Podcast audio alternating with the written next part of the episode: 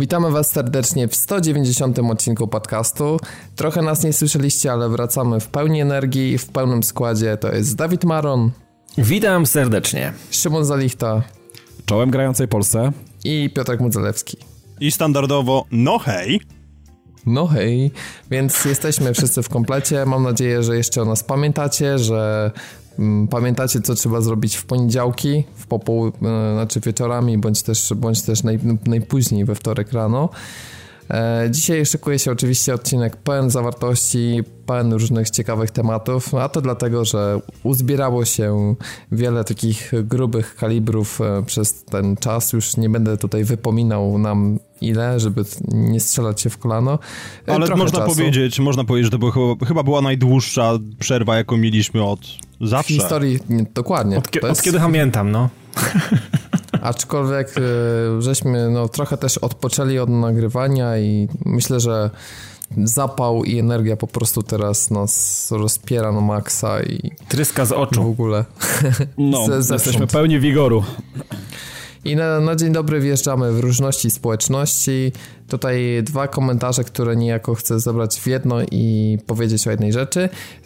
Jest to komentarz Sasis, Sasiltona Michałka. Mam nadzieję, że właśnie nie przesadnie zmasakrowałem Nick oraz Ariela, którzy mówią, że nie są specjalnie zadowoleni z endgame'u w Division. No tak się też składa, że jeszcze o tym endgame'ie nie powiedzieliśmy. Wiadomo, że to, to też jakby trzeba ocenić przynajmniej po kilku tygodniach i jak już większość aktywności jest zrobiona, jak się gra trzyma właśnie w tej końcowej fazie, ale korzystając z informacji dotyczących tego, że dwunastego kwietnia pojawi się nowa aktualizacja, to tak sobie wymyśliliśmy, że Szymon i Dawid powiedzą właśnie o La Division w momencie, kiedy ten update wyjdzie, tym bardziej, że mają zostać dodane rajdy, ma być tam kilka nowości, zresztą zaraz o tym powiemy, więc myślę, że to będzie dobry moment, żeby od razu jakby zrecenzować endgame, już uwzględniając właśnie najnowszy update. No tak, bo na razie za bardzo nie ma czego oceniać, no powiedzmy sobie szczerze, jest, są, jest główny wątek jakby do zrobienia, później tam możemy sobie zwiększyć poziom trudności tych e, głównych misji, które mamy, możemy sobie jakieś tam poboczne aktywności zrobić, możemy sobie wyzbierać wszystko, co jest do wyzbierania. No są misje zdobyć... dzienne jeszcze przede wszystkim, to też jest ważna rzecz. No tak, ale tego, no tak, ale tego nie jest dużo tam, bo tam chyba dwie czy trzy dziennie się pojawiają takie misje, więc to, to tak, można tak. naprawdę w godzinkę powiedzmy dwie spokojnie skończyć. No ale wiesz, jeżeli gra... No nie, no i... Jeżeli, jeżeli, jeżeli, jeżeli, jeżeli masz, masz naprawdę zajebisty sprzęt, to na, na ambitnym faktycznie to potrzeba tam kilku godzin, żeby to przek- przekręcić każdego dnia. Natomiast znaczy no na ambitnym e, okej, okay, zgoda, tym, zgoda co, z tym, co ja teraz biegam, to, to nie jestem w stanie nawet pierwszy, pierwszy, pierwszy, pierwszy przejść pierwszego jakby takiego, wiecie, takiej pierwszej fali, czy jakiegoś takiego pierwszego stopu w tej misji po prostu, bo się nie udaje, no tam są przeciwnicy na trzydziestym drugim poziomie i bez konkretnego D P S-u, bez yy, dużego, dużej ilości H P, no to no, tam nie ma po prostu szans, no i bez zgranej, sensownej ekipy, która się rozumie i ma poustawione dobrze perki, to to jest nie do przejścia. To tak znaczy, właśnie... Ja się muszę... mhm. Ja się muszę podpisać tylko pod tym, że rzeczywiście udało mi się już te, e, mam wszystkie topowe e, bronie, znaczy wszystkie, no w sensie wszystkie sloty mam zajęte topowymi e, giwerami, plus e, tam jakąś kaburę już mam też tą taką topową, jeszcze parę tylko elementów jakby wyposażenia e, muszę skompletować, żeby mieć już taki taki full set e, i szczerze powiedziawszy, znaczy ja się bardzo dobrze bawię w Dark Zone, nie, nie, tutaj nie, nie powiedziałbym, że, że już absolutnie nie mam co robić, ale e, oprócz tego sprzętu tak naprawdę no już brak motywacji na szukania na szukanie czegoś więcej. No to jest takie po prostu, no gra już, grę już mam praktycznie wycalakowaną, tam mi chyba trzy achievementy zostały, więc tej motywacji coraz bardziej brakuje, ale mówię, to nie jest chyba dobry moment, żeby oceniać ten endgame, bo endgame tak naprawdę dopiero się pojawi, więc musimy się z tym, z tym wstrzymać. No właśnie, no właśnie. I przechodząc tutaj płynnie do pierwszego naszego tematu wiadomości, dwunastego kwietnia, co ważne, pojawi się jednocześnie na P C, PlayStation cztery, Xbox One, na Xboxie One, więc jakby przy darmowych update'ach te czasowe ekskluzywy nie obowiązują, więc myślę, że to jest, to jest ważna informacja, bo głupio by było, gdyby na pierwszy taki endgame'owy update rzeczywiście trzeba, było, trzeba by było dłużej czekać. No i pojawią się rajdy, takie można powiedzieć trochę na, na wzór Destiny. E, więc no cóż, no rajdy jak to rajdy w tego typu grach, będą trudniejsi e, przeciwnicy, specjalni bossowie, e, będą większe drużyny, zdaje się w... Tak, też słyszałem plotkę, że ma być nawet do ośmiu graczy, także fajnie, to już ja może być niezwykle... sześć, niezwy... ale może też i ośmiu, więc zobaczymy jak no, to będzie wyglądać. Ja słyszałem, ja słyszałem o ośmiu i rzeczywiście jakby wprowadzili, to trzeba przyznać, że niezły kipisz tam, tam będzie pewnie, także fajnie. Tak, akcja się toczy na terenie podziemnej stacji uzdatnienia wody, więc może to jest już lokacja, która jest przy jakiejś misji wykorzystana, bo coś takiego kojarzę, więc podejrzewam, że recycling lokacji na wzór tutaj Bungie będzie zastosowany, bo mhm. tr- trudno mi sobie wyobrazić, żeby dodali zupełnie nowy obszar w grze. Ale zapowiedzieli, ja Robert jeszcze tylko tutaj szybko dołożę, że na pewno to będzie o wiele y, dłuższy quest do wykonania, ten raid, y, niż jakakolwiek inna misja wcześniejsza, że rzeczywiście trzeba będzie poświęcić bardzo dużo czasu. Podejrzewam, że też no ja tego na, wzór, na wzór Destiny, tak? Czyli pewnie, nie wiem czy od razu, czy nieco później pojawi się coś takiego jak hard mode, czy jakiś tam, mhm. jak to nazywaliście, że... Na znaczy to już tryb, jest, no. No jako, dobrze, że mamy specjalistę w... No. Mówię o rajdzie po prostu, że pojawi mhm. się pewnie standardowa wersja rajdu jeszcze trudniejsza, no tak podejrzewam, tak, że, tak, tak, że pewnie, pewnie to tak. zrobią. Mhm. Boże, mam bitny, czy jak to się tam nazywa? No to jest w ogóle, to tłumaczenie, które czytam jest trochę z czapy, ale i chciałem zapytać Piotrka o to, bo w sumie ja żadnego rajdu w Destiny nie odbyłem, no i pewnie to się nie odbędzie nigdy. Słuchaj, Dawid, ja ostatnio pierwszy rajd swój ukończyłem właśnie z Tak, poszliśmy. Wiesz? W ogóle trzeba powiedzieć, że Robert się przekonał w związku z obniżkami na P S Store, kupił wreszcie The Taken King, więc siedzimy i gramy w Destiny. No fajnie, to tak, świetnie. No, no, natomiast tak, chciałem, tak. chciałem zapytać Piotrka w kwestii, w kwestii rajdów, bo ja z tego co wiem, bo miał, mam dwóch kolegów w pracy, którzy tam ostro to cisną i grają mocno, to z tymi rajdami jest tak, że one w Destiny są dosyć, znaczy rozkminienie ich trochę trwa i czasami to jest w godzinach liczone, nie? Ciekawe jak tutaj będzie teraz. To znaczy, no wiesz co, nie wiem jak, jak, jak będzie w tym The Division radosnym, natomiast no w Destiny, tak jak mówisz, no jeżeli w momencie, kiedy jakiś raid się pojawia, tak jak w zeszłym roku się pojawił ten King's Fall cały, mhm. e, no to pierwsza ekipa go przeszła, żeby nie skłamać w dziewięć albo dwanaście godzin, ale to właśnie chodziło o to, żeby całą mechanikę rozkminić i nauczyć się, jak to wszystko się rozgrywa, tak, żeby... żeby no jestem ciekawy, czy to będzie nas tutaj czekać, no. No tak, ale generalnie, generalnie jakby hmm. zasada rajdu w ogóle w grach, powiedzmy quasi M M O, no bo wiemy, że Division i, i, i Destiny do końca takimi M M O nie są, e, właśnie polega na tym, że... E, konkretni przeciwnicy wymagają bardzo konkretnych taktyk i bardzo często są jakieś, tak, nie wiem, tak. przełączniki, kolejność czy specjalne ataki bossa, które trzeba unikać. Mm-hmm. Robert, myślę, że okay. jeżeli rzeczywiście to miałoby być rajdy, to, to takie mechaniki musiałyby być tam zastosowane. Robert, okej, okay, ja się jak najbardziej zgadzam, tylko ja mam jeden podstawowy problem w tym momencie i to jest problem, który w kontekście rajdów po prostu jest, jest dla mnie nie do przeskoczenia w mojej głowie. To znaczy w Destiny w momencie, kiedy jedziemy na rajd, to nasz oponent jest jakiś tam super kosmicznym badassem, który ma ma na końcu swoich palców po prostu magię i może nas udupić na milion różnych sposobów. Co takiego będzie tutaj zrobione, że ów ostateczny boss na końcu rajdu będzie w stanie nas rozpieprzyć w trzy minuty, jeżeli tego nie rozstrzygniemy? Co trzeba będzie, nie wiem, yes. będzie pokój wypełniony gazem i będziesz musiał wejść do... piwnicy, żeby go wyłączyć, no nie wiem, no, właśnie tak to... Nie wiem, Piotrek, Piotrek, może, ja być, może być to samo, co, nie wiem, z ostatnim bossem, nie wiem, śmigłowiec jakiś latający, jakieś cuda, w ogóle, wiesz, tutaj nie, może być, ale, może być ale trochę by, militarnych, militarnych może być, tematów. Może być, ale to by było, Dawid, trochę słabe. Jak dla mnie, powiem wam, ideałem takim rajdów, jak do tej pory, jeśli chodzi o tematykę M M O, ja po raz kolejny niestety przepraszam za to, ale muszę przytoczyć World of Warcraft, gdzie rajdy polegały na tym, że na przykład trzeba było dostać się do konkretnej lokacji, konkretną ekipą, ubić na przykład y, pomniejszego bossa, z którego na przykład był drop jakiejś na przykład laski, która umieszczona w odpowiednim, w odpowiednim miejscu przy asekuracji jakichś dwóch innych postaci z jakimiś dwoma innymi etamami, itemami otwierało nam na przykład przejście do głębszej części na przykład lochów i tam wykonywaliśmy jakieś pomniejsze inne jeszcze aktywności, aż doszliśmy do jakiegoś badasa. I jakby no to, to było czym... takie właśnie... Taka składanka z klocków, ja wiem, że w Destiny chyba jest podobnie. No bo właśnie tam są to, o czym takie... ty mówisz, no to, to jest dla mnie mm. Vault of Glass, no bo właśnie ubijasz tak, jedną tak. postać, mm. pojawia się tarcza, którą możesz się posłużyć, żeby otworzyć bramę, wejść tam i w ogóle, mm. więc no to... No to tego typu mm. rozwiązania powinny się poda- pojawić w rajdzie. Mam nadzieję, że to się nie ograniczy tylko do e, takich kill roomów, czyli kill room, dalej, kill room, da- dalej i aż dojdziemy do bossa i ubijemy bossa i, i specjalnie e, właściwie poza tym, że to będą coraz większe gąbki chłonące, coraz więcej jakby damage'a z naszych, z naszych epickich broni, to że, że, że tam nic więcej nie będzie zawartości. Nie, no ale mam nadzieję, że to będzie przemyślane. Z całym szacunkiem dla Division i Destiny, ale moim zdaniem szczególnie do tych początkowych raidów w World of Warcraft, to nie mają startu, ponieważ ja pamiętam, jak zaczynałem raidować z gildią, która mhm. właśnie jakby też debiutowała w, no, od, od początku tych raidów, więc jakby wszyscy razem się uczyliśmy i to było czterdzieści osób na rajdzie jednocześnie, wszyscy podpięci na TeamSpeaku i każdy miał e, przypisaną konkretną rolę i musiał rolę, bardzo tak. konkretną rzecz robić i jeżeli tylko jedna osoba grała słabiej, to te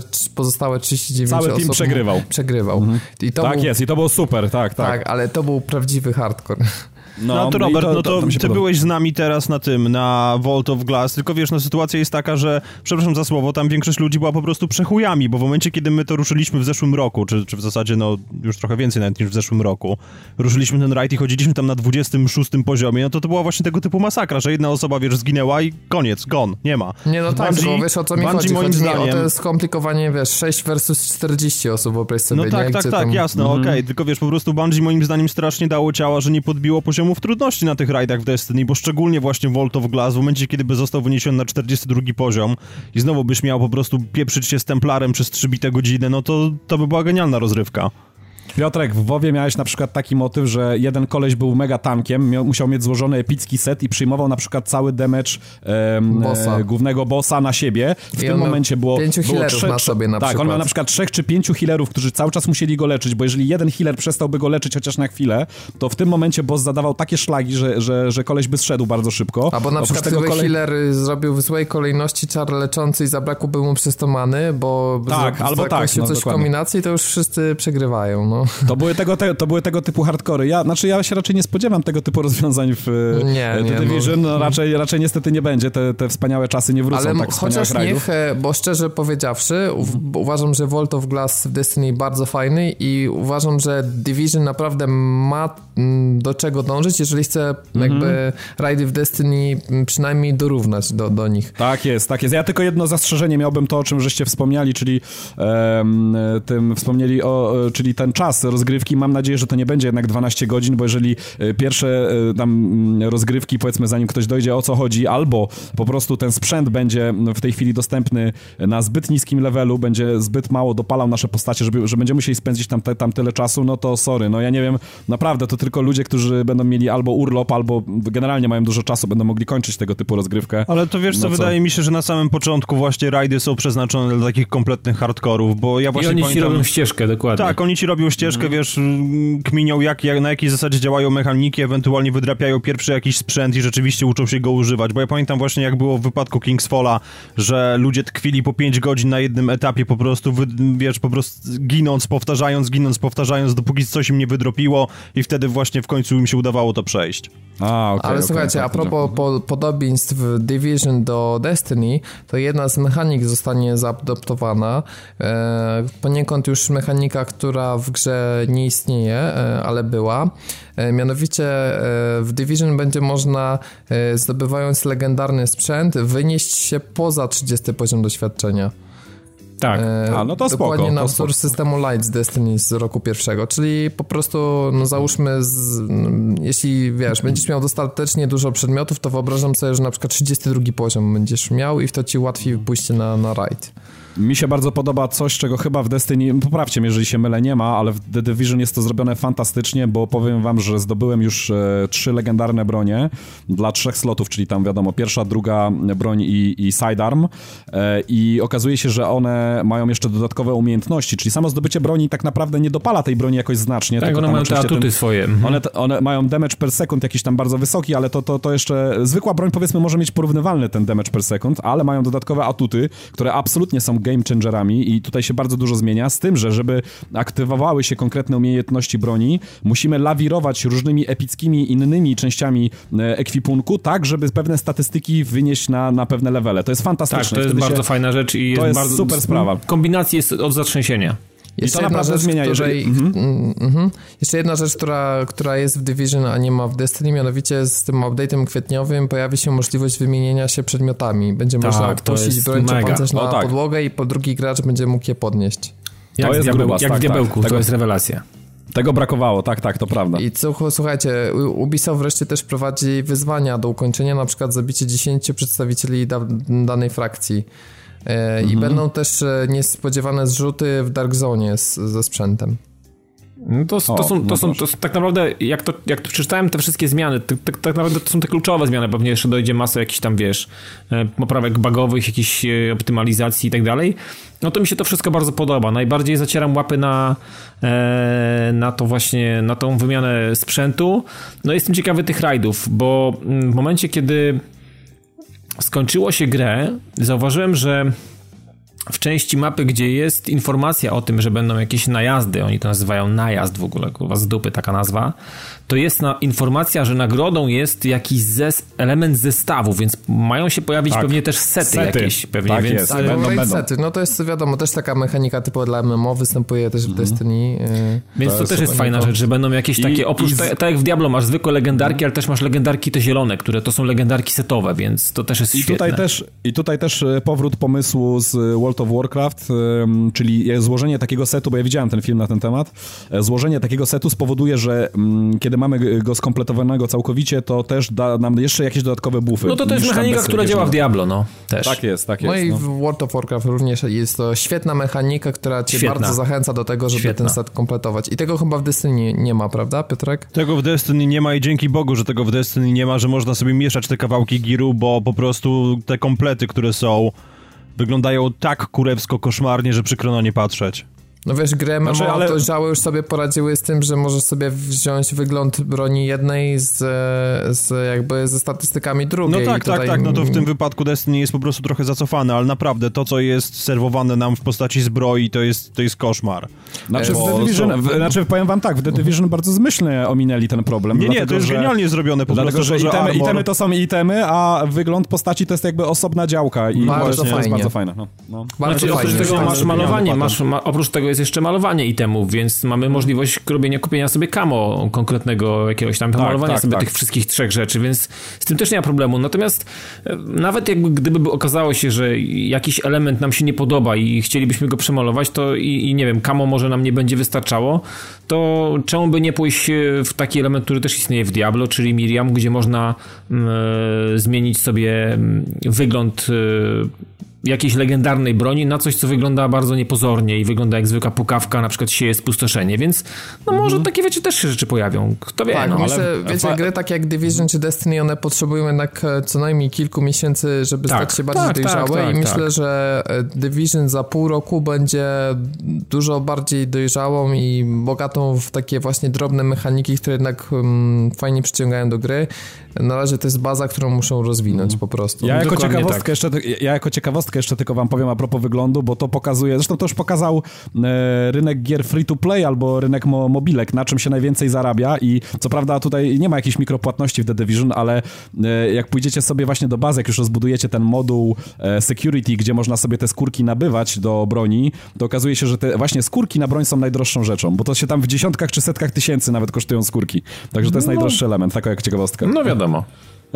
No właśnie, bo, no bo nie wiedzieć czemu, to tak pamiętam jak Gears of War trójka chyba wprowadziła też takie skiny i potem masakra była, mm-hmm. bo ludzie biegali z y, shotgunami różowymi po prostu, co pasowało. Tak, które świe- jakimś... świeciły się jak dyskoteka, tak. Tak, pasowały do klimatu uniwersum jak pięć do oka po prostu. Zgadza się. E, to wiecie co, teraz zmienimy trochę klimaty, e, ponieważ e, co roku przy okazji zapowiedzi, czy też plotek dotyczących nowej odsłony Call of Duty, bo o tej serii teraz powiemy, zastanawiamy się, czy będzie powrót do drugiej wojny światowej. Trochę zacieraliśmy ręce jakiś czas temu, mówiąc, tak mi się wydaje, że mówiliśmy o tym, o Battlefieldzie pięć, który ma szansę... Mówiliśmy o tym, tak. E, tak, mhm. być umieszczony w realiach pierwszej wojny światowej. Słyszeliśmy teraz o, o, o froncie wschodnim ostatnio. Zobaczymy, e, coś jest na rzeczy, bo tych plotek się coraz więcej pojawia, więc trzymam kciuki, żeby, żeby rzeczywiście e, Battlefield sięgnął wstecz. E, Robert, takie jedno małe ale. Ten front wschodni nie do końca będzie tym frontem wschodnim, o którym ty mówisz. To znaczy? Są dwie różne wersje plotek, bo jedna mówi o cofnięciu się w przeszłość, a druga mówi o konflikcie na Ukrainie. Tym a, ostatnim. Który... Ale wątpię, szczerze mówiąc... Nie, no to jest zbyt świeża sprawa, podejrzewam, żeby to ruszyli. Days in Fallujah case, wiesz, pamiętasz? No tak, no? tak, tak, pamiętam, pamiętam. No tak, tak. Dokładnie, natomiast na pewno tego typu problemów nie będą mieli twórcy Call of Duty, ponieważ mają pójść w przyszłość i teraz powiecie, hej, przecież ostatnie chyba trzy odsłony Call of Duty też są w przyszłości, ale idziemy w totalny science fiction, gdzie już wiecie, mogą być równie dobrze obcy, inne rasy, mm, prawie że jak ale Destiny, wie... co mnie bardzo dziwi, wiecie... bo przecież Activision też inwestuje w Destiny bardzo mocno, kompletnie ale... jest to dla mnie dziwne. Ale wiecie co, jak się cofniemy kilka odcinków wstecz, to my się naprawdę naśmiewaliśmy z tego, że to już tylko pozostało im na inną planetę się przenieść i proszę bardzo, okazuje się, że wcale mogliśmy się dużo nie pomylić.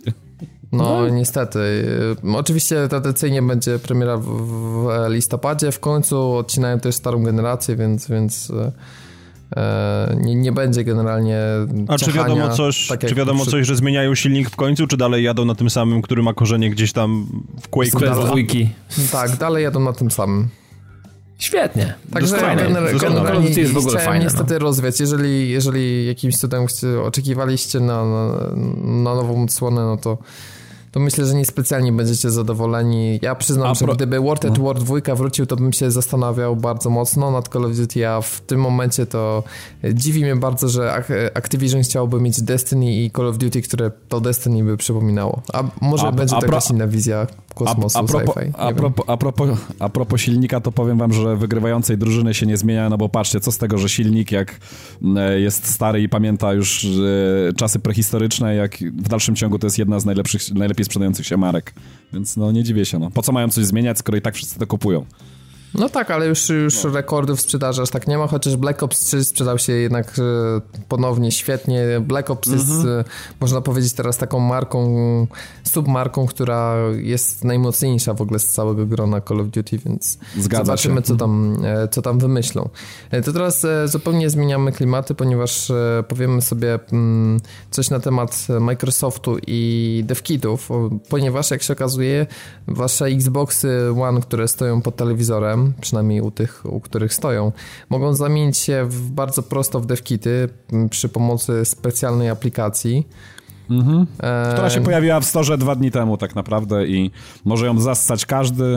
Jedyne co, to jakie warunki trzeba spełniać, no to, to oczywiście trzeba być w tym programie deweloperskim tutaj patronowanym przez Microsoft i tam dostajemy klucze licencyjne, dzięki którym możemy tą aplikację odpalić, przejść w tryb deweloperski konsoli. No i no, czym jest deweloperska konsola, to chyba tutaj tłumaczyć specjalnie nie trzeba. Możemy generalnie za pomocą... cały zamysł może powiedzmy jaki jest. No za pomocą komputera z Windowsem dziesięć, no bo niestety, stety może dla niektórych, dla niektórych niestety jest to wymóg. Na Windowsie dziesięć ze wszelkimi narzędziami mm, związanymi z, z tym systemem tw- możemy tworzyć wszelakie aplikacje, e, które później możemy właśnie za pomocą e, konsoli, która przeszła, którą prze, przerzucimy w tryb deweloperski, sobie kompilować i na bieżąco odtwarzać, sprawdzać jak to działa i e, docelowo jeszcze z tego, co udało mi się doczytać, Microsoft chce tutaj ten system certyfikacji bardzo uprościć, aby każdy deweloper z domu, kiedy tam pewne te szczeble certyfikacji przejdzie sobie z, z domowego zacisza, e, mógł wrzucić bezpośrednio do tego mm, uniwersalnego storu i jego apka pojawi się na konsoli, na komputerze, jak i tam na jakichś innych urządzeniach e, pod Windowsem dziesięć. E, chyba bez telefonów. Z, I trochę z tą prostotą na początku to przesadziłem, bo jest już instrukcja w dziewięciu krokach, jak to zrobić. I mhm. no generalnie spra- sprawa jest taka, że musicie się wypisać, jeżeli jesteście w programie preview, yy, tym dotyczącym testowania dashboardu, bo nie możecie być jednocześnie w update preview i developer preview. No wydaje mi się, że to jest logiczne na tyle, żeby pewnie będą chcieli, żeby te devkity i te wersje deweloperskie były na jakichś stabilnych buildach, które nie są, są no. poza tym programem po prostu. Poza tym musicie ja widziałem... dołączyć do Windows Insider program, yy, musicie ściągnąć program Visual Studio dwa tysiące piętnaście update na Windowsa dziesięć, na P C. Musicie e, mieć Windowsa dziesięć. Ściąg- mieć Windowsa dziesięć, ściągnąć aplikację Dev Mode Activation z Xbox Store'a.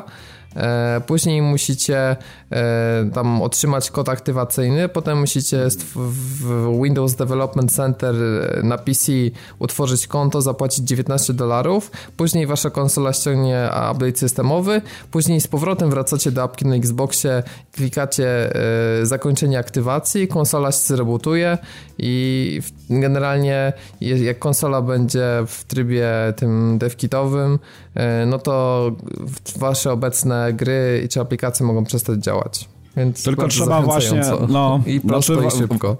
Właśnie, właśnie najgorsza w tym wszystkim, znaczy jeżeli ktoś jest jednocześnie graczem i jednocześnie deweloperem, bo z tego co ja zauważyłem tam na filmie, który prezentuje tę, tą funkcjonalność, to prawdopodobnie po przejściu konsoli w, w ten tryb deweloperski, no tracimy dostęp do wszystkiego, do czego mieliśmy dostęp wcześniej, czyli chyba prawdopodobnie nie będzie można w nic zagrać, bo z tego co widziałem na filmie, to konsola zamienia się w taką bieda wersję i tam naprawdę te opcje są dość mocno ograniczone.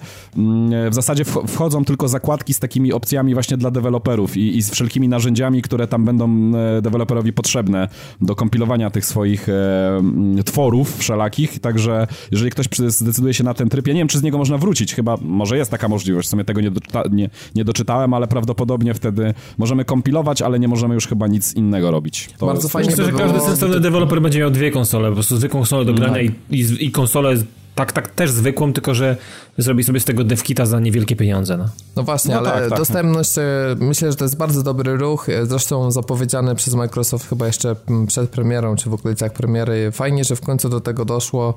Uważam, że tak to powinno działać, bo dla wszelkich twórców indie wtedy ten dostęp do devkitów jest dużo łatwiejszy. Jedy, a i można jedyne... sobie trochę podbić sprzedaż konsoli, się śmiejąc, no bo teraz tak Je... duże studia miałyby pokupować w ten sposób, stwierdzą, że chcą mieć na przykład dzięki temu więcej devkitów, to mhm. pokupują po kilkaset Xboxów i trochę sprzedaż ruszy przy okazji konsol. To też dokładnie, jest dobre, no. no to jest dobre, to jest dobre. No i jedyne, co jeszcze trzeba tutaj powiedzieć, to taka wersja ogólna dostępna dla wszystkich użytkowników tego, tego oprogramowania będzie gdzieś w okolicach wakacji, z tego co zapowiedzieli. Na razie co dziwne właśnie o, o tym, co Robert powiedział, że tylko ludzie w preview mogą, mają dostęp do tej aplikacji, a no ale właśnie muszą zrezygnować z tego preview po aktywacji tego, tego nowego systemu, więc no to jest takie dziwne rozwiązanie. Previewcepcja po prostu. Tak, previewcepcja, dokładnie. Natomiast z drugiej strony obozu u Sony nie dzieje się najlepiej w kwestii studiów deweloperskich, chociaż w Microsoftie też nie było, no nie wiem czy o tym mówiliśmy czy nie, no ale studio Lionhead jest już niestety przeszłością, twórcy Fable, tak jest. A sam projekt Fable Legends został uwalony. No i niestety podobnie dzieje się z Evolution Studios, czyli twórcami Motor Storma, ale też przede wszystkim Drive Cluba na tej generacji. No i jest to strasznie smutna wiadomość, dlatego że no, gra była wspierana po prostu zajebiście.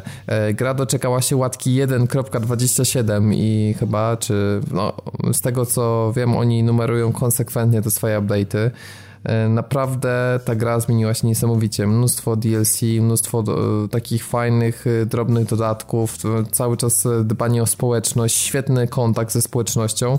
Byli w ciemnej dupie, okej, okay, i naprawdę wiele fuck-upów było przy starcie, ale złego słowa bym nie powiedział na to, jak wspierają przede wszystkim darmowymi update'ami właśnie. Znaczy, ja bym chciał jedną rzecz, ja bym mhm. chciał tylko jedną rzecz tutaj zaznaczyć, ale tak naprawdę to nie jest aż taka drama, jak w przypadku Microsoftu i Lionhead Studios, dlatego że e, no, Drive Club nie zniknie tutaj. On, to jest produkt, produkt już tak naprawdę skończony, bardzo ładnie wsparty, tak jak mówisz, z masą e, dodatkowego kontentu.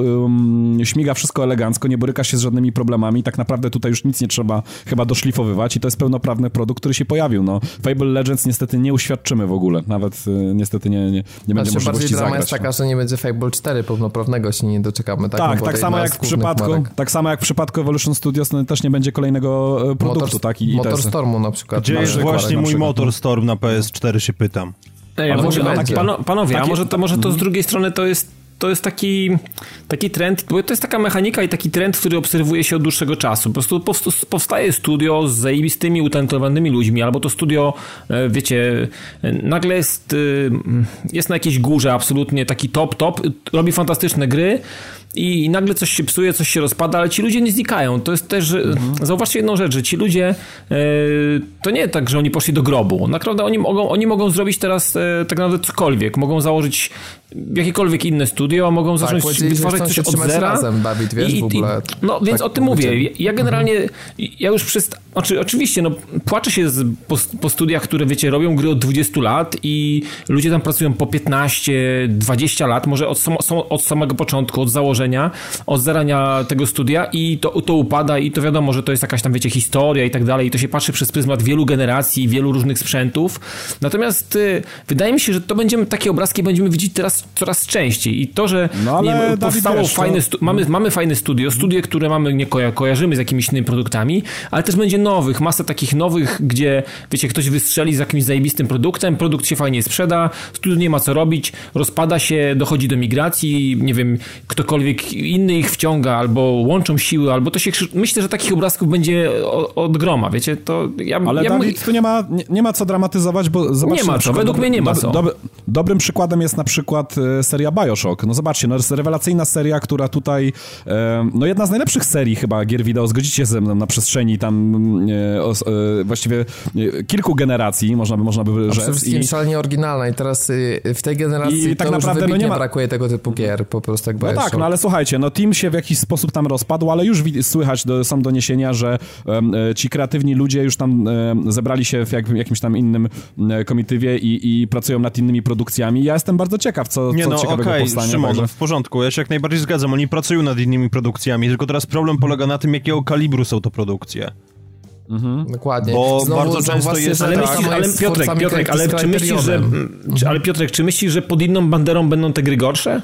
Nie, nie chodzi mi o to, że one będą gorsze, one będą... Kurde, nie będzie no, takich budżetów, tak? Nie właśnie o to budżetów. Chodzi, wiesz, bo to polega na tym, że masz, masz tutaj tak przykład którym, przykład, którym się posługuje o wiele za często, ale Criterion Games.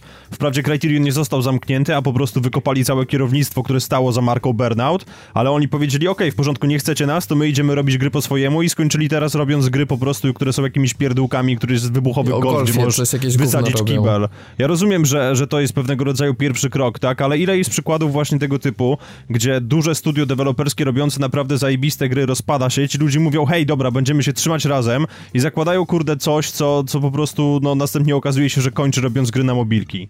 Ale słuchajcie, jest szerokie spektrum tak naprawdę różnych sytuacji w branży, bo ja tutaj na przykład przytoczę jeszcze kwestię Gears of War, gdzie Epic Games w pewnym momencie wypiął tyłek. Bleszyński stwierdził, nie, nie robimy już tej marki, koniec definitywnie. Tam ostatnią część zresztą zlecili naszym chłopakom tutaj z Polski. Po czym się okazało, że taki moloch jak Microsoft wchłonął, wchłonął markę, ściągnął tam głównego tam dewelopera stamtąd, czyli, czyli pana Fergusona, który zarządza marką w tej chwili w dalszym ciągu, w bardzo fajny sposób. Dołożyli do tego jakichś tam ludzi z innych studiów i, i robią całkiem fajne rzeczy, wydaje się, także...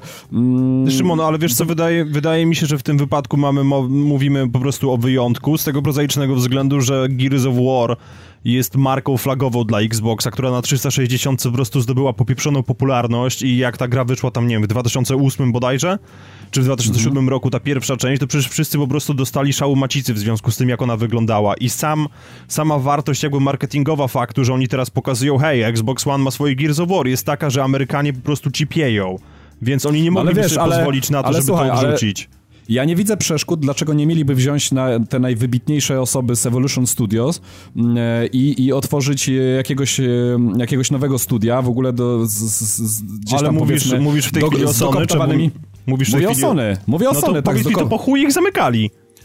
No może w takiej konkretnej formie. Ja nie wiem, wiesz, no ja się na tym nie znam ja. do końca od, od, od, pod kątem biznesowym, czy, czy to ma jakiś sens. Podejrzewam, że zostali zamknięci nie dlatego, że zrobili słaby produkt, jakiś, bo produkt jest bardzo fajny i wszyscy sobie chwalą, tylko kwestie biznesowe tutaj jakoś tak, się nie zgrywały i, no, to, ale i to o to chodzi tak naprawdę. Nie wiem, kurde, ja się do końca... Biznesowo okej, okay, ale jeżeli ktoś mi wyskoczy z argumentem, że to jest przez względy finansowe, to ja po prostu się nie zgodzę. Dlaczego? Bo zanim Drive Club w tej wersji Demo Plus... trafił do plusa, sprzedał się w ponad dwóch milionach egzemplarzy. Ale więc większość no... z tego mogło się sprzedać na promocjach i marże mogły być bardzo niskie, więc... Poza tym nie wiemy, jak długo przy tym dłubali, wiesz, koszt produkcji mógł być naprawdę przekraczający tą kwotę dwóch milionów spokojnie. Być może musiało się sprzedać no. trzy miliony albo cztery, żeby się zwróciło. Tego nie wiemy tak naprawdę. No nie wiesz, wiem, mi się wydaje, że to była wystarczająca mogli iść, na, mogli iść na Kickstartera, kurwa. No tak, mogli iść na Kickstartera. Wiecie, co powinien zrobić Microsoft w tej sytuacji? Wykupić Zaprosić ich na kawę. Evol- nie, wykupić Studio Evolution i z- zlecić im zrobienie piątego P G R-a. Mhm. No, to byłby dobry ruch, na to pewno. Byłby mega, to no. P R-owo by mega no zyskali, fajnie. Tym bardziej, że oni po prostu no potrafią, zresztą ostatnie D L C do Drive Clubu załapało taki vibe G R-a i było czuć i przypomniałem sobie o tej grze, a no, kurczę, to, to jest, taka, jest taka smutna rzecz, że no przecież Bizarre Creations też tak w, skończyło w sumie jak Evolution.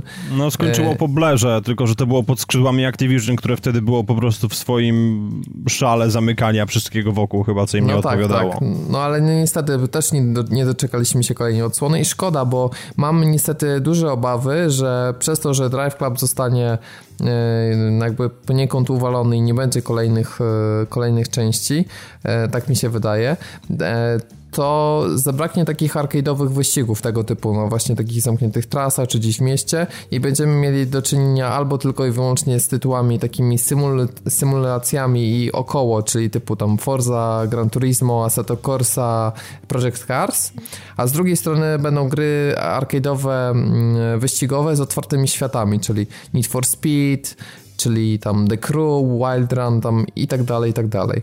A mi się Słuchajcie, wydaje, że to, potrzeba no. było jeszcze takiego czegoś jeszcze innego i właśnie obawiam się, że ten gatunek gier wyścigowych umiera razem z Drive Clubem.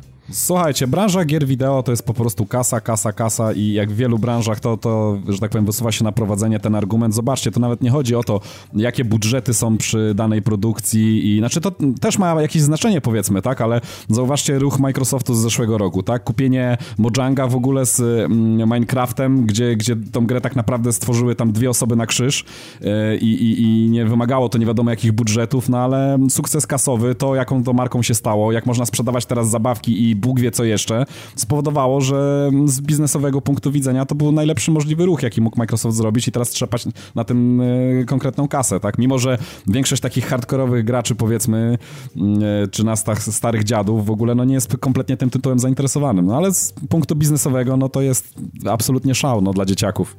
Pytanie, czy takim no, tak szałem okaże się również PlayStation V R, które zostało zapowiedziane w kwestii ceny ostatecznie i czy, bo to już jest news wiadomo, nie, nieco mm. można powiedzieć zakurzony. Lecimy, no.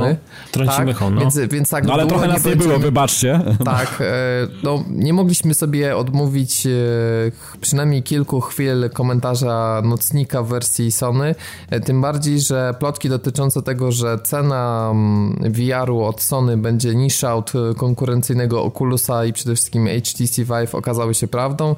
Będzie to najtańszy sprzęt, który wystartuje w cenie startowej PlayStation, czyli czterysta euro u nas w Europie. I czy uważacie, bodajże że w październiku, pytanie tak? do was, czy jest to wystarczająca cena, żeby zrobić, yy, znaczy żeby umasowić rynek V R-u właśnie za pośrednictwem tego sprzętu, no bo jakby jeszcze sumując yy, jakie trzeba poczynić inwestycje, no to trzeba mieć PlayStation za w tej chwili trzysta euro yy, i tutaj dodając czterysta mamy siedemset, natomiast w przypadku Oculusa czy H T C Vive znaczy, nie, nie, nie, nie, nie mamy, nie mamy siedemset, tam, chwileczkę. Tam jeszcze kamerka dochodzi i chyba trzeba I mieć połągi, żeby tam mieć pełność, jakby pełne spektrum A, doznań. No. Move jest opcjonalny, znaczy, natomiast kamera jest jakby potrzebna. Obowiązkowa no, chyba. No, tak. tak, no to załóżmy, że osiemset euro. No tylko, że do Oculusa, które kosztują tam siedemset i osiemset H T C Vive, trzeba jeszcze doliczyć kompa za, za przynajmniej cztery i pół tysiąca.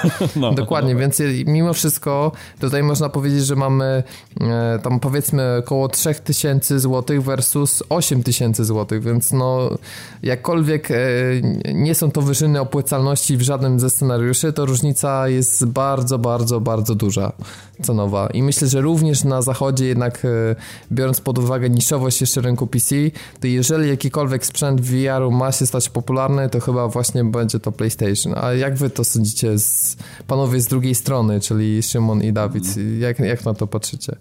Znaczy ja, wiesz co, ja, bym, ja, ja bym nie chciał, znaczy ja, ja, ja tylko kr- krótko i na temat powiem, dlatego że ja jestem coraz bardziej sceptyczny i nie chodzi mi tutaj o e, PlayStation V R, tylko ja generalnie chciałbym się odnieść do V R, e, ponieważ ze wszystkich materiałów, a, a obejrzałem sobie troszeczkę różnych opinii z przeróżnych jakichś tam większych serwisów i, i testów i tak dalej, to powiem wam, że przewija się przez te wszystkie materiały taka informacja, że jest to fantastyczna e, technologia, jest to na pewno przyszłość i można, można zacierać łapy, ale za jakieś pięć do dziesięciu lat, kiedy ten system będzie do dopracowany, bo na razie większość osób mówi, że trzeba to raczej traktować nie jako sprzęt dla hardkorowego gracza, nie, jak, nie jako taki game changer, że, że wiecie, że, że kupicie okulary, wyjdą pierwsze tytuły i to już absolutnie zmieni wszystko. Tak. Raczej to są jak, głównie, jak Kinect to są po głównie po pier... Ciekawostka tak, na godzinę. Jak... No, tak tak. Ciekawostka na godzinę, tak większość osób to ocenia. Ciekawostka Staram, na godzinę. Staram, że V R będzie w bundlu z jakimś iPadem albo jakimś innym gównem. Tak, tylko tak, pamiętacie, tak, że tak, Kinect tak. też był ciekawostką na godzinę, a sprzedało się dwadzieścia milionów tego cholerstwa. No, no tak, i gdzie, tak, i gdzie tak, to, to cholerstwo teraz jest? Pewnie w piwnicach albo na strychu gdzieś. No to, to samo również będzie z PlayStation V R-em, no ale... Ale nie, wiesz, wiesz co, Robert, ja, nie, możesz się postawić, wydaje... nie, nie możesz hmm. postawić Kinecta i PlayStation V R na równi z tego prozaicznego względu, że Kinect był przedłużeniem generacji, a V R jest po prostu badziewiem, które teraz surfuje na fali popularności tego całego ścierwa, które się nakłada na głowę. Dlaczego? Ale V R też to jest też próba przedłużenia generacji, jak dla mnie, jak najbardziej, no bo wrzucasz coś ale... nowego, wiesz... Okej, okay, ale wiesz co, próba przedłużenia generacji, która jest jest desperacka w postaci właśnie Move'a i Kinecta, które były po piątym roku cyklu, a wrzucenie czegoś w środku teoretycznie generacji, no to mi się wydaje, że to nie może być to samo. No nie wiem, skąd wiesz, że to jest środek generacji? Może to, to już jest zmierzch. To jest sam, sama końcówka mhm. i zmierzch wychodzi na to. No nie wiem, ja, słuchaj, ja, słuchaj, ja się słuchajcie, trzymam ja bym... tego, że pięć lat trwa cykl, ale może rzeczywiście się mylę. Słuchajcie, ja bym przytoczył tutaj naszego grupowego Michała Kity, pozdrawiam serdecznie, słowa, który testował ostatnio tam kilka tych sprzętów V R i e, bardzo zastanawiające jest to, co również on powiedział, czyli taki człowiek od nas, nie jakiś tam, wiecie, pracujący dla wielkiego serwisu, który być może został podpłacony, może nie został podpłacony, żeby to zareklamować jakoś e, odpowiednio. On powiedział, że ym, z tego, z tego co pamiętam, że jeśli chodzi o gry, to może niekoniecznie, ale jeśli chodzi o jakąś taką funkcjonalność e, poruszania się w jakimś takim systemie, w jakiejś takich um, y, pracy na jakichś pewnych aplikacjach y, komputerowych, tylko w przestrzeni trzy D, to on widzi tutaj bardziej zastosowanie. Tak, że to ja raczej mi... w tym kierunku powinno y, pójść. Szymon, wyobraź sobie, że działy mm. projektowe na przykład samochodów, tak? Że mm-hmm. wszyscy mają tam w dziale R and D Oculusy, czy tam H T C tak. Vive i mogą, że projektant nanosi zmianę, oni w trzy D obchodzą samochód i tworzenie konceptów, tak. Mm-hmm. tak. Tak, tworzenie tak. konceptów, jak najbardziej. Ja też, ja, ja też się pod tym podpisuję, to, to mogłoby prędzej wypalić, ale... Technologia jest zajebista, tylko nie, niekoniecznie do grania przede wszystkim. To jest... To ja, to, ja, to, ja, ja to mówię od samego chodzi. początku. Ja nie widzę w właśnie, tym gier, absolutnie. Właśnie o to chodzi. Znaczy nie, ja wam powiem, ja widzę w tym gry. Ja myślę, że tylko musieliby kilka rzeczy yy, dopracować i podejrzewam, że właśnie potrzeba będzie na to kilka lat, czyli po pierwsze yy, te doznania audiowizualne, żeby weszły na wyższy level, żeby wiecie, to nie było takie tam... No niestety, no ja tam się specjalnie nie zwracam uwagi na cyferki, no ale jeżeli yy, powiedzmy telewizor będzie oferował o wiele wyższy jednak rozdzielczość i, i o, o wiele lepsze doznania jakieś audiowizualne, a tutaj będziemy mieli, wiecie, takiego Minecrafta, tylko tyle, że w trzy D, taki, no to no jednak to w, w sposób, e, znaczy pewne doznania, no tutaj no będę czuł niedosyt, podejrzewam i, e, i to nie będzie to, czego bym poszukiwał e, w elektronicznej rozrywce, to jest pierwsza sprawa. Druga, mam nadzieję, że kolejne wersje uwolnią od okablowania e, ten sprzęt i... Tak, żeby to jest ta dramat swo- po prostu. To jest dramat i ta, i ta swoboda ruchu, myślę, że tutaj też jest takim, e, tak, no powiedzmy game changerem, tak? Że, że, że, że to może bardzo dużo zmienić, jeżeli my nie będziemy przywiązani do, do, do kabli. Sam miałem okazję testować pierwszego Oculusa, już pisałem o tym na grupie i przy, przywiązanie właśnie do kabli na, na stołku, to, no, to nie jest do końca to, czego człowiek szuka. Jeszcze no, jak na siedząco na przykład gry wyścigowe, to ja jeszcze nie mogę. Ja myślę, że to jest jedyny, gdzie jeszcze w miarę jakoś widzę V R, czyli gry wyścigowe, jakieś, jakieś symulatory lotu na przykład. Tak, tak, ale jeśli wiecie co, jeszcze ostatnie słowo, odniosę się do twojego pytania z samego początku, ale generalnie tak. muszę wam powiedzieć, że jeżeli ktoś mimo wszystko chciałby w te m, takie popierdółkowate może bardziej gry grać i y, jednak chciałby mieć ten m, no, pierwszy V R, który się pojawi, znaczy pierwszy, no liczę tam Virtual Boya czy jakichś wcześniejszych wynalazków, ale, ale w tej generacji chciałby zasmakować tego, jest zdecydowany, jest gotów y, przymknąć oko na pewne niedoskonałości, to mimo wszystko no PlayStation V R wydaje się najbardziej atrakcyjny, no bo mówię, zakup y, konsoli plus zestawu V R w tym momencie jest najbardziej atrakcyjny cenowo, a jak tak porównywa, porównywali y, w, w przeróżnych programach technikalia, jakieś tam specyfikacje tych sprzętów, to PlayStation cztery mimo, że, znaczy przepraszam, P S V R mimo, że odstaje troszeczkę od konkurencji, to wcale nie odstaje na tyle dużo, żeby przekreślać ten sprzęt. Także tak, nie jest dwa razy gorsze, o tak, a dokładnie. Jest Także stosunek ceny, stosunek jakości do ceny jest na tyle atrakcyjny, że jeżeli ktoś miałby kupować, a nie chce kupować tutaj właśnie, wydawać nie wiadomo ile pieniędzy, kupować jakiegoś high-endowego peceta, czy tam no, z jakiejś dość wysokiej półki plus dość drogich gogli, to ja myślę, że to rozwiązanie jest najlepsze w tym momencie. Najbardziej opłacalne. Tak, no. mhm. A ty, Piotrek, co powiesz na temat nocnika od Sony? ja za nocnik przynajmniej póki co podziękuję, jakoś specjalnie mnie on nie grzeje i chyba nic się w tym klimacie w najbliższym czasie nie zmieni, chyba że, nie wiem, okaże się, że jest wsparcie dla No Man's Sky i, i, i Elite Dangerous i całej reszty tego typu towarzystwa. Ale Elite Dangerous na pewno będzie, bo wychodzi ta gra w wersji na Oculusa, więc podejrzewam, że się pojawi. Nie, no wiesz, teraz jest tylko pytanie, na ile, na ile Oculus jest podobny do V R-u, tak? No, w sensie PlayStation V R i na ile teraz konsola sobie by ewentualnie z tym poradziła. No, ale, ale myślę, no, że na pewno, na pewno nie rzuca się... Bo tutaj jest... Bo to jest kwestia portowania, tak, tak, to o to, o to Piotrkowi chyba chodzi. Tak, ale ja na pewno nie rzucę się po prostu na to w pierwszym rzucie, no bo dla mnie, mówię, to jest nocnik na łeb i jestem uwiązany trzydziestoma pięcioma milionami kabli do konsoli, a to nie o to w tym wszystkim chodzi po prostu. To, to nie jest ta wygoda, której bym chciał. No i... ja słyszałem jeszcze taką opinię, tak przepraszam, że się jeszcze wtrącę, że y, ktoś pokazywał filmik w sieci z podłączenia y, PlayStation V R do, do PlayStation cztery i tam jest chyba zgrzyto tyle, że wszystkie porty są zapchane, kiedy podłączamy V R. Właściwie no, już nic jest, innego to jest, nie... To jest całkiem nawet pada, nawet Nawet pada nie możemy naładować, dlatego że wszystkie porty U S B, których jest PlayStation cztery mało, zostają zagospodarowane właśnie przez PlayStation V R. To jest no bardzo ciekawe, no jak no na przykład chciałbym mieć ten headset oficjalny od Sony, który mam właśnie do PlayStation i miałbym jeszcze mieć V R, no to tam się włą- wbija w U S B, żeby na- bezprzewodowo wysyłał dźwięk. No i co? Nie jestem w stanie tego zrobić, tak? Ale czekaj, no, ja to prawdopodobnie jest, tak. Ale no. To nie jest tak, że, że Morfeusz ma wbudowane jakieś słuchawki? Podobno ma. No nie, właśnie, no to nie ma, ma chyba, no. P S V R nie ma, mi się wydaje. Nie, że... no mi się wydaje... Nie, V R chyba ma, chyba ma. Mi, chyba mi ma się czy... wydaje, że ma i właśnie wtedy po prostu byś nie założył jakichkolwiek innych słuchawek, no bo... No, stary, w ogóle byś wyglądał już w ogóle jak debil. Słuchawki... Ja prototypowy Daft Punk. No bez kitu. No, mi się, mi się tak. wydaje, że, że nie będzie miał, ale to już... Tak, zaraz to sprawdzimy być może. Ja wiem, że obsługuje to trzy D audio. Wiem, że ja widziałem, że Oculus na pewno ma takie jakby słuchawki jakby dołączane, natomiast w kwestii V R-u to jeszcze to jeszcze zaraz sprawdzę, ale wydaje mi się, że nie ma. No nawet patrzę tutaj na wszelkiego rodzaju, jak wiecie, jakieś wizualizacje i wy, wymagany jest headset taki jakiś, no... Mi się, jeszcze... mi się wydawało, że każdy z zestawów V R ma, ma jakiś system nagłaśniający, ale mogę się mylić, nie wiem, mo, bardzo możliwe, że, że może będziesz podłączał pchełki, was spada. No ale to wtedy może być spory problem właśnie z dźwiękiem, bo no nie wiem wtedy jak nie to wiem, jest ja, ja tego nie widzę, dla mnie to jest po prostu jeden wielki pierdolnik i jakoś no, no nie, naprawdę musiałoby wyjść coś, co by mnie kompletnie zmiażdżyło, żebym się żebym zaczął znaczy, myśleć o tym. Zauważyłem, że... jest dołączany, przepraszam tylko przerwę, jest dołączany stereo, głośniki stereo, natomiast one są jakby jakby nie są częścią dokładnie Oculusa, można sobie ewentualnie inne podłączyć po prostu. Aha, no to nie wiem, Aha, no w każdym okay. razie dla mnie, dla mnie mówię, musiałoby wyjść coś, co naprawdę by mnie bardzo mocno przekonało, bo w tej chwili jakoś nie uśmiecha mi się kłaść na mojej P S cztery jednostki zewnętrznej Morfeusza, którą podepnę przez gniazdo A U X, dwa U S B, następnie wepnę to do prądu, potem owinę się kablem i kurwa skoczę z balkonu, no nie. No trochę to, to niestety tak wygląda. Natomiast jedną z e, fajniejszych rzeczy, które się pojawią, to jest to, że będzie można e, mieć inny obraz jakby na V R-ze, inny na telewizorze, czyli taki asynchroniczny multiplayer, można powiedzieć, e, czy co-op. E, I będzie również e, e, tryb cinema, który ma odpowiadać, tam bodajże było mowa o dwustu pięćdziesięciu calach, jak pamiętam. Z odległości dwa i pół metra e, będzie można grać w gry z, z PlayStation po prostu, te, jakby z, no te, które nie są przystosowane do V R-u w takim trybie kinowym, nazwijmy to. Mhm. Gry, ale też prawdopodobnie aplikacje, więc ewentualnie... Ale czekaj, czekaj, czekaj, ty mówisz dwieście pięćdziesiąt cali z odległości dwa i pół metra, tak? Tak, no taka no sala to, kinowa. Zga- no to piksele będą tak duże, że będzie można je objąć. No bardzo, bardzo mhm. możliwe. Albo, albo chwycić widelcem.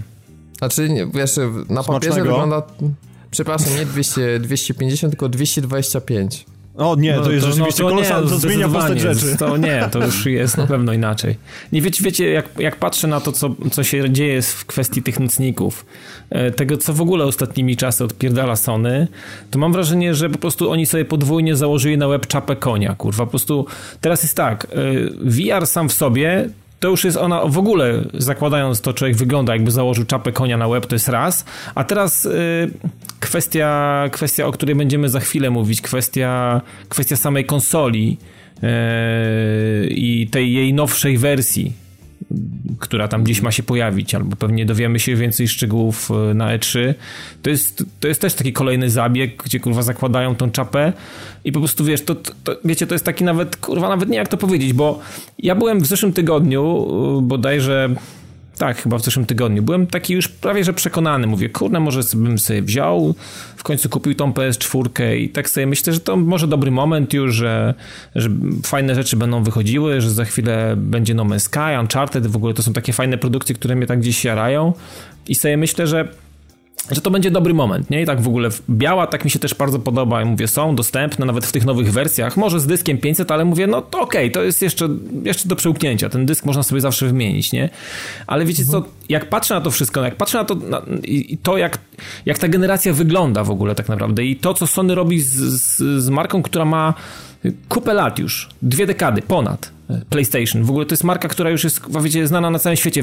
Myślę, że nawet w Zimbabwe wiedzą, co to jest PlayStation. I po prostu widzę, jak oni mi się po prostu prosto w twarz po prostu śmieją i, i po prostu mają tak naprawdę graczy i nawet tych, którzy już są w, pos- w posiadaniu tych, tych, tych, tych konsol. Tak jak ty, Piotrek, i tak jak ty, Robert. Jesteście w posiadaniu tych, tych P S cztery. To po prostu... To mi się odechciewa tak naprawdę. Wydaje mi się, że Sony tak naprawdę dla graczy konsolowych, nie, nie wiem, przestaje ich chyba rozumieć, albo przestaje mieć jakichkolwiek dla nich, wiecie, jakiś sensowny produkt, bo o, ani V R i pójście w to i jakieś takie, wiecie, pod, podklepywanie się, że tutaj teraz mocniejsza konsola, niby cztery K, Blu-ray, wiecie, w ogóle... Ja w ogóle straciłem wątek przewodni Sony w ogóle. Nie wiem, jak, nie wiem czy wy macie tak samo, ale a po prostu tak, ja, ja absolutnie się zgubiłem, strategii. Kurwa. Ja tak, się, ja absolutnie się zgubiłem w tym, rozwoju. Co oni chcą mi zaoferować. Oni... Ja jestem graczem mocno konsolowym i ja nie chcę grać na niczym innym. Ja nie chcę grać na jakichś to znaczy... półśrodkach, na jakichś komponentach, na jakichś dostawkach. Nie, ja tego wiesz, nie poznam. Ja, ja, ja ci powiem bardzo prosto. No? Ja ci powiem bardzo prosto. Nie wiem, czy pamiętasz, jest taka scena e, w Mrocznym Rycerzu Nolana, w której Joker, Joker mówi I'm like a dog chasing cars.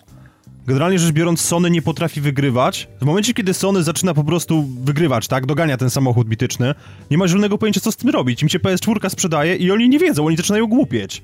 To jest ta sama Znale. sytuacja, która była przy okazji P S dwa. W sensie P S dwa wygrało generację, Sony było na topie i następnie zrobili P S trzy, które przez swoje pierwsze dwa lata egzystencji było takim kałem po prostu, pod kątem mhm. tego, co na nie wychodziło, że no, no nie było na co patrzeć. I teraz znowu P S cztery odnosi sukces i, i, i Sony głupieje. Zróbmy V R, zróbmy mocniejszą konsolę, zacznijmy wydawać to jeszcze drożej, no... Ja wam powiem, to jest taki, to jest taki, to jest taki chichot, kurwa, chichot w twoją twarz tak naprawdę, to co się dzieje ale, tak naprawdę ale w Sony. Słuchaj, zobacz na Sony Mobile. Zaczęli napieprzać w ogóle te kolejne iteracje smartfona co pół roku i tam od Z, Xperia Z im wyszło, no, no to zaczęli trzepać dokładnie. Z jeden, Z dwa, Z trzy, Z cztery, Z pięć. Jakoś tam powoli i no, niektóre w ogóle modele były generacji, były gorsze od poprzednich, po czym teraz stwierdzili, że wypuszczają telefon, który jest, nie jest subflagowcem, tylko taki ze średniej półki i stwierdzają, że nie będzie już flagowej serii, tylko to jest ich nowa flagowa seria. I, czy, i kompletnie nagle zmieniają sto osiemdziesiąt stopni całą strategię. Sony to nie jest firma, która kieruje się jakimś racjonalnym rozwojem i długofalową strategią. Myślę, że Microsoft jest już w tej chwili pod Philem Spencerem bardziej przewidywalny i widać jakieś tam zarysy długofalowej strategii. W przypadku Sony absolutnie tego nie ma. Co po prostu, tak jak z update'ami. Ludzie proszą o jakieś rzeczy, a oni tak na wyrywki. Czasem coś wrzucą, parę rzeczy totalnie z tyłka. Kompletnie nie widać w tym jakiejś komunikacji. Sony przede wszystkim jest też taką typową korporacją totalnie oderwaną od swoich konsumentów. Nie słuchają, nie wykorzystują mega wiedzy, jaką yy, gracze ze sobą przekazują i ciekawych sugestii. Mają to po prostu generalnie wysrane totalnie, nie patrzą na tabelki w Excelu i myślą po prostu, jak tu jeszcze bardziej wydoić rynek. I taka strategia myślę, że spowoduje, że i myślę, że jest tu duża szansa dla, dla Microsoftu, który zresztą powiedział ostatnio, że nie jest zainteresowany stworzeniem Xboxa półtora, jak to określili. I całe kurwa I, mać tak. szczęście, po prostu no, nie pomyślałem, że jakby oni robili... jeszcze w to poszli, to w ogóle bym sobie chyba strzelił w łeb, przestałbym grać w gry i zacząłbym chyba kurwa kolekcjonować planszówki, no. No, ale, znaczy, powiem, ja wam powiem, ale ja wam powiem jest, no dobra, mów mhm. Robert. Znaczy nie, no powiedz, powiedz, bo ja przyjdę zaraz znaczy, do P S cztery K. To znaczy, a propos strategii, no, ja się muszę tutaj z wami zgodzić. Rzeczywiście ja tam ja nie za bardzo widzę jaki kierunek, jakiś taki konkretny kierunek, żeby był naznaczony przez, przez Sony i żeby można było wyczaić, w którą stronę idą. Ja wam chcę tylko powiedzieć tak od strony konsumentów, z tego co słyszę, no bo wiadomo tych rozmów, czy tam na, czy tam na naszej stronie, czy, czy, czy, czy na naszym fanpage'u, czy tudzież w tysiącu innych miejsc, które się słyszy, jest nie, niezaprzeczalny atut dla bardzo wielu graczy i ja zauważyłem, że w Polsce, ale myślę, że i na świecie to jest taki bardzo... Um... bardzo mocny aspekt jakiś, który trzyma ludzi przy PlayStation, to jest to, że chodzi o korzenie PlayStation. Chodzi o to, że PlayStation wywodzi się z Japonii i chodzi o to, że na ten sprzęt, to jest jedyny sprzęt chyba oprócz Nintendo, tylko że jak wiemy Nintendo jest oczywiście bardzo hermetyczne, na który wychodzi bardzo dużo japońskich produkcji, które bardzo gracze sobie cenią. Zobaczcie, że kogo byście nie zapytali, jeśli chodzi o, o markę PlayStation, w większości, w większości przypadków dowiecie się, że uwielbiają właśnie te typowe takie marki z z dużymi tam historiami i budżetami w ogóle z kraju kwitnącej wiśni. I, i to jest coś, czego na innej konsoli tak naprawdę nie dostaniecie. Wiecie, nie dostaniecie Yakuzy, czy, czy, czy japońskiej wersji Dark Souls, czyli, czyli Bloodborne'a i Nie, znaczy nie no, Dark Soulsy same też są przecież japońskie. No tak, nie, ale czy... dla Bloodborne'a nie dostaniesz. No, no ale Bloodborne'a no. nie dostaniesz, no i chodzi mi o to, że... No dobra, typowych... tam wychodzi jakiś bieda Lords of the Fallen i okej, okay, no jakiś tam zapchacz, zapychacz flaków no, jest. jest no. ale, ale tych no tytułów, dobra, no ale, ale tych tytułów jest naprawdę... Nie? Ale no nie, tytułów... wiem, wiem, wiem, wiem, no jakieś ale tam, tych tam namiastki, typowo... jakieś tam ale tyle co brudu za paznokciem, no. Ale tych typowych takich, wiecie, J R P G ów, czy jakichś gier, w których y, gdzieś tam odgrywamy role, które gdzieś tam są umiejscowione, wiecie, w jakichś y, szkołach, gdzie dziewczynki biegają w mundurkach i tak dalej, to mimo wszystko jest duży popyt na to i z tego, co tak. słyszę, no wiecie, no Jacka Kaletę pozdrawiam tutaj z miejsca oraz wszystkich ludzi, którzy, y, którzy namiętnie y, tam przeglądają jego Japan, y, jego ten, y, jak to, jak się nazywa seria? Japan. Japan. Dokładnie, Jab Spam i którzy się jarają tym, tymi klimatami. Takich ludzi jest naprawdę wiele, także wiecie, no, to jest na pewno takie, tak, taka wartość ekstra, której niestety na konsoli konkurencji bezpośredniej, czyli Microsoftu nie dostaniecie. Nawet na samym pececie chyba nie ma aż tak dużo produkcji z kraju kwitnącej wiśni um, tych, tych, które dostaniemy na PlayStation. I myślę, że to, to jest też w dużej mierze. Ludzie są przywiązani, popatrzcie, ile japońskich produkcji wychodziło na P S jeden, na P S dwa.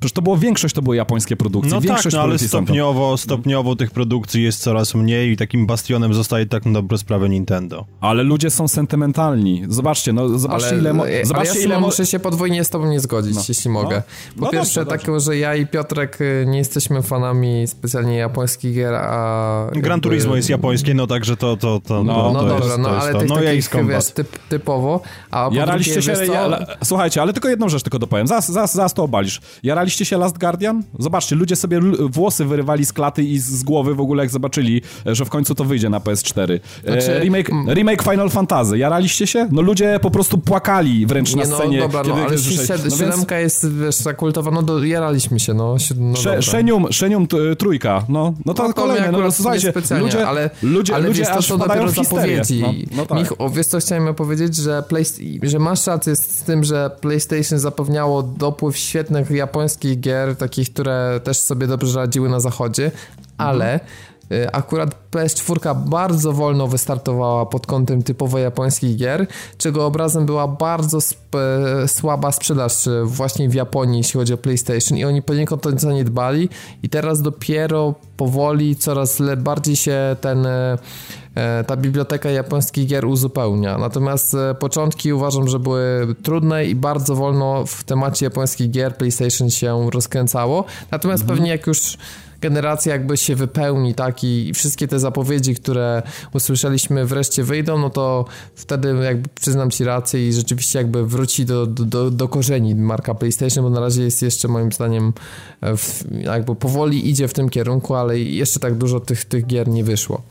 Natomiast jakby wracając jeszcze do, do meritum, bo wspomnieliśmy tak na razie między wierszami, ale jeżeli nie jesteście jakimś cudem zorientowani, to są bardzo poważne plotki z wielu źródeł. Zaczęło się od Kotaku, później Digital Foundry należąca do Eurogamera przyjrzało się tematowi, aż wreszcie mieliśmy publikację The Wall Street Journal, który m, takich niepotwierdzonych, przypadkowych informacji nie publikuje.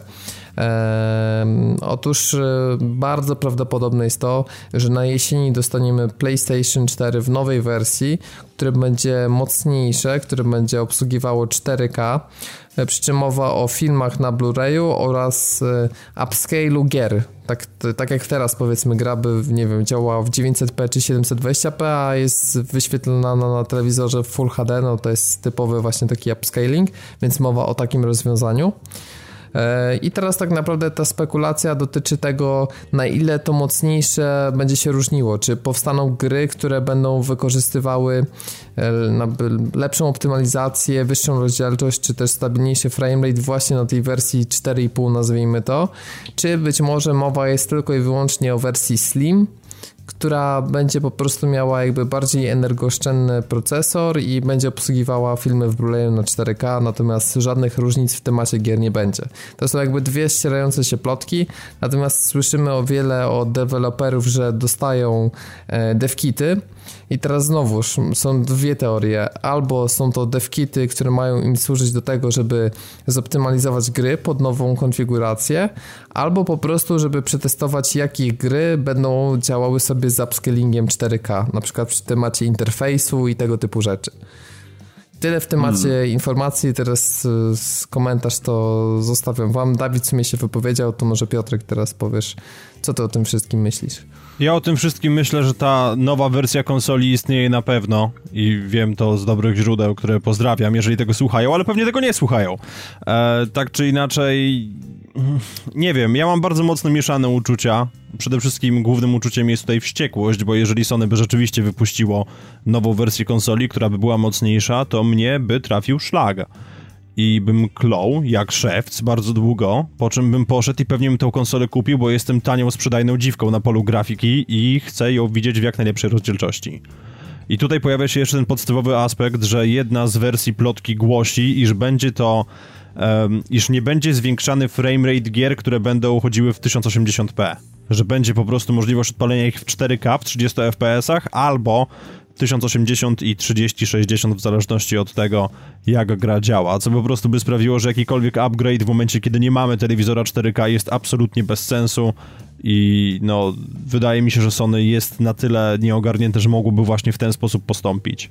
Ale to no, jest z drugiej strony dziwi mnie brak zerowej komunikacji. Przecież pamiętacie, jak były już plotki o Wii U i całkowicie mordą w trociny zarypała sprzedaż Wii?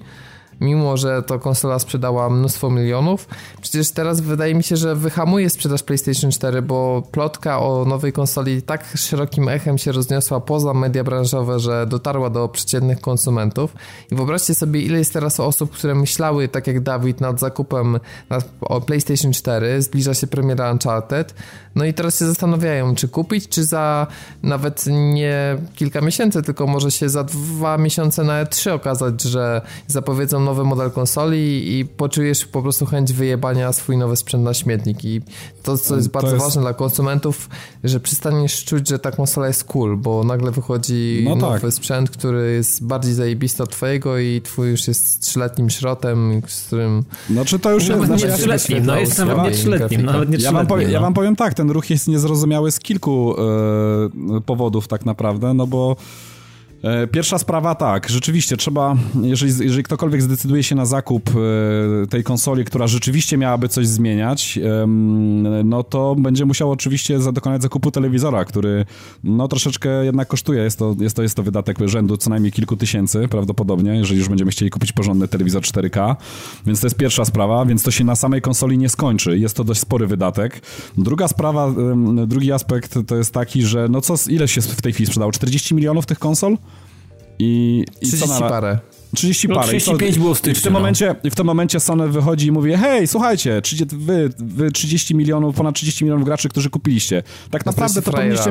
Jesteście frajerami, tak naprawdę... Zakładamy czapę konia i rżymy, kurwa, do was, prosto w twarz. Po... Powinniście teraz kupić sobie wersję cztery i pół, która tak naprawdę to jest ten docelowy produkt, który chcieliśmy w tej generacji wam pokazać, wam sprzedać i na którym dopiero będziecie się cieszyli w pełni takimi, takimi gameplayami i takimi wizualiami i, i, i frame rate'ami, jakie, jakie powinny być już od początku tej generacji. No także to jest trochę dziwne. Poza tym powiem wam, że doszło do mnie jeszcze taka dziwna informacja, nie wiem, czy to, czy to jest czy to jest w tym prawda, ale aczkolwiek mówił to, mówiła to osoba na Twitterze, która zdawała się um, wiedzieć, o czym mówi. Czy wy, nie wiem, czy wy możecie to potwierdzić, tak? Um, nie wiem, czy macie taką wiedzę, że podobno P S cztery w tej chwili już przy odpowiednim okablowaniu jest w stanie odtwarzać filmy w cztery K.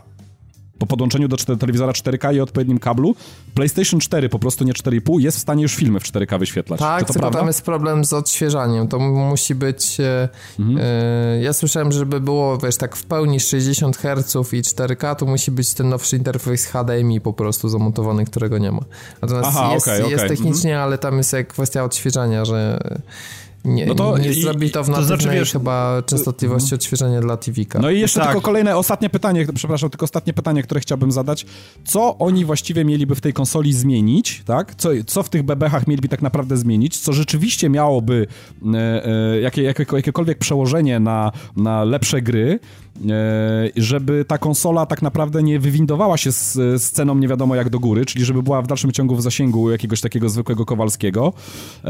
No i ostatnia rzecz, która mnie tak naprawdę zastanawia, czy to nie będzie sytuacja taka jak z trzy D S-em nowym, nie wiem czy kojarzycie, czyli że no wszystko fajnie, pięknie, czyli na tym nowym trzy D S-ie z większym ekranem i z tam lepszym procesorem, no, jakimiś tam układami działa właściwie wszystko to co na starym, ale do tego masz jeszcze dwie nowe gry, które tak naprawdę dwie gry na krzyż, które działają tylko i wyłącznie na tym sprzęcie. Co już jest kompletnie tym nonsensem, no.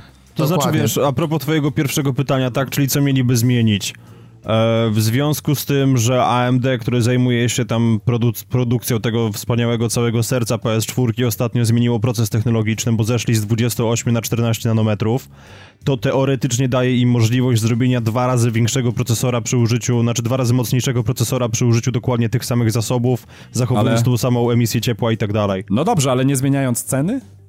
Nie zmieniając ceny, no bo płacisz za materiały tyle samo. To jest, wiesz, Research and Development zrobił swoje, tak? To jest po prostu stale opracany proces, Sony ma podpisaną z nimi umowę i nara, bo płacisz dokładnie za ten sam materiał, ten, ta sama ilość materiałów to idzie. Okay, nie no, to jest, to, tak to, działa, to, to, to, to jest okej, okay, to jest realne, to tak może to, mieć miejsce. I tak to, samo to może dwa razy mocniejsze G P U też w tej samej cenie są w stanie zrobić, natomiast mm. ta, w ogóle takie są plotki, które na Neoga- Neogafie się pojawiły, czyli e, że będzie dwa razy mocniejsze G P U. Natomiast zwracałbym na jedną rzecz uwagę. Coraz więcej gier nie różni się prawie kompletnie niczym na Xbox One versus na P S cztery. Nawet Division, który wygląda bardzo dobrze, jest, różnice są minimalne na obu konsolach, a różnica jakby w czystej mocy G P U, pamiętajcie, że jest te czterdzieści trzy procent. W związku z tym, jeżeli otrzymamy P S cztery K, które będzie miało dwa razy mocniejszy procesor, to biorąc pod uwagę, że jednocześnie będą optymalizowane gry pod Xboxa One, biorąc pod uwagę, że będą optymalizowane pod P S cztery, obstawiam, że realna różnica w grafice byłaby naprawdę bardzo, bardzo niewielka, czyli wiecie, na ale... zasadzie dziesięć do piętnastu procent wyglądu wiesz, lepiej, Robert, a tak mocy jest sto procent zaraz, lepsza. Zaraz, zaraz, ja mam jeszcze tylko jedno pytanie, przepraszam bardzo, bo coś mi się tutaj nie klei mimo wszystko. Chcecie mi powiedzieć, że mimo, że Sony nie poniosłoby większych kosztów produkcyjnych nowej konsoli, która by była dwa razy mocniejsza w każdym możliwym aspekcie, powiedzmy, tak, mhm. to, ona, to, to Sony będzie dobrym wujkiem i absolutnie dając, oferując klientowi dwa razy lepszy przy sprzęt, nie policzy go dwa razy bardziej? Chcecie mi to powiedzieć? Tak, policzy, znaczy policzy, no bo cena P S cztery znacząco by spadła tej zwykłej edycji, ponieważ no też jakby koszt produkcji spada w czasie, ale byłaby to cena czterysta dolarów, ewentualnie nieco wyższa, bo oni bardzo mocno próbują ściąć w tej cenie, oni teraz jakby podobno niby walczą o utrzymanie tej ceny, natomiast nie jest to jeszcze na sto procent potwierdzone. Takie są przynajmniej plotki właśnie z NeoGafa. Robert, ale ja się nie do końca z tobą zgodzę, że, że ta różnica w grafice nie byłaby tak duża. Ta różnica by była bardzo duża w związku z tym, że cztery K to jest taka gęstość pikseli, że eliminuje ci prawdopodobnie jak, jakąkolwiek potrzebę robienia antyaliasingu. Ale zaraz, no ja dobrze, jeszcze, tylko że ja, mówisz o, o cztery K, które jest natywnym cztery K, a nie upscalowanym. Tak, mówię o natywnym, mówię o natywnym cztery K jak najbardziej, bo yy, wiesz, to nie wiadomo. Mocniej, Znaczy, dwa no, razy oczywiście, dwa razy... nie jest w stanie, Digital Foundry zrobiło bardzo szczegółową analizę w tym mhm. zakresie i wykazało, że nie ma absolutnie dostępnych komponentów, szczególnie w cenie czterysta dolarów, które byłyby w stanie wyświetlić gry w natywnym cztery K. Wiesz, może Zaraz. Sony znowu odpieprzy i zacznie robić to samo, co robiło przy okazji P S trzy, czyli sprzedawać konsole poniżej kosztów produkcji. Mogą się czuć na tyle pewni siebie. Ja mam ale... jeszcze jedno pytanie, przepraszam, nie przepraszam panowie. To, Piotrek, nie wierzę bo, w to, bo tutaj, tutaj, ale tutaj się jeszcze jedna rzecz nie klei. Z tego, co ja sobie przypominam, a jednak mimo wszystko staram się być na bieżąco w większości newsów e, jakichś takich, no i przewija, przewijają mi się również e, newsy z P C Musztardy Race, czyli z e, rasy panów i powiem wam szczerze, że do tej pory na, na przełomie ostatnich e, miesięcy to usłyszałem może o czterech czy tam pięciu grach, które rzeczywiście chodzą w cztery K i są w ten sposób reklamowane i promowane i tak dalej. Skoro e, rasa panów e, na najlepszym możliwym sprzęcie w tej chwili na ziemi, jak sami zapewniają, e, z największymi możli- możliwościami e, nie ma zbyt dużo tych tytułów w cztery K. Dlaczego nagle na konsoli Sony miałoby się to zmienić i każdy z tytuł miałby wychodzić w cztery K? No bo ale po co robić to? to? Dlaczego? Po, ej, Szymon, prosta, dlaczego? prosta piłka. No. Po co robić y, gry w tysiąc osiemdziesiąt p z sześćdziesięciu klatkach stabilnie działających, jak można od razu pójść na cztery K? Oj, kurwa, prosta piłka, no stary, co się dziwisz, no? A panowie, spokojnie, nie ma absolutnie żadnych szans, nie ma absolutnie nie ma żadnych szans. szans na to, nie ma szans, w ogóle nie, absolutnie. Nie ma szans, że, czapa żeby, konia, kurwa. Żeby PlayStation cztery i pół, czy nawet PlayStation pięć wyświetlało gry w natywnym cztery K, po prostu nie ma aktualnie bzdura, no. takiej mocy obliczeniowej dostępnej do zamontowania w konsoli domowej, po prostu no nie ma. Jeżeli ktoś myśli, że będzie inaczej, to uważam, że po prostu jest to jakieś zmysły, marzenie, no. sfera mhm. marzeń. Okej, okay, cztery K upscalowane jak najbardziej, ale pamiętacie, że teoretycznie jak się upaliliśmy, to mogliśmy obraz i z P S dwa puścić tam w wyższej rozdzielczości, tylko co z tego, jeżeli tak naprawdę przy tym upscalu i tak wszystkie takie mm, rażące rzeczy jak ząbki czy jakieś niskie, niska rozdzielczość postprocesingu, to wszystko będzie wychodzić na tym.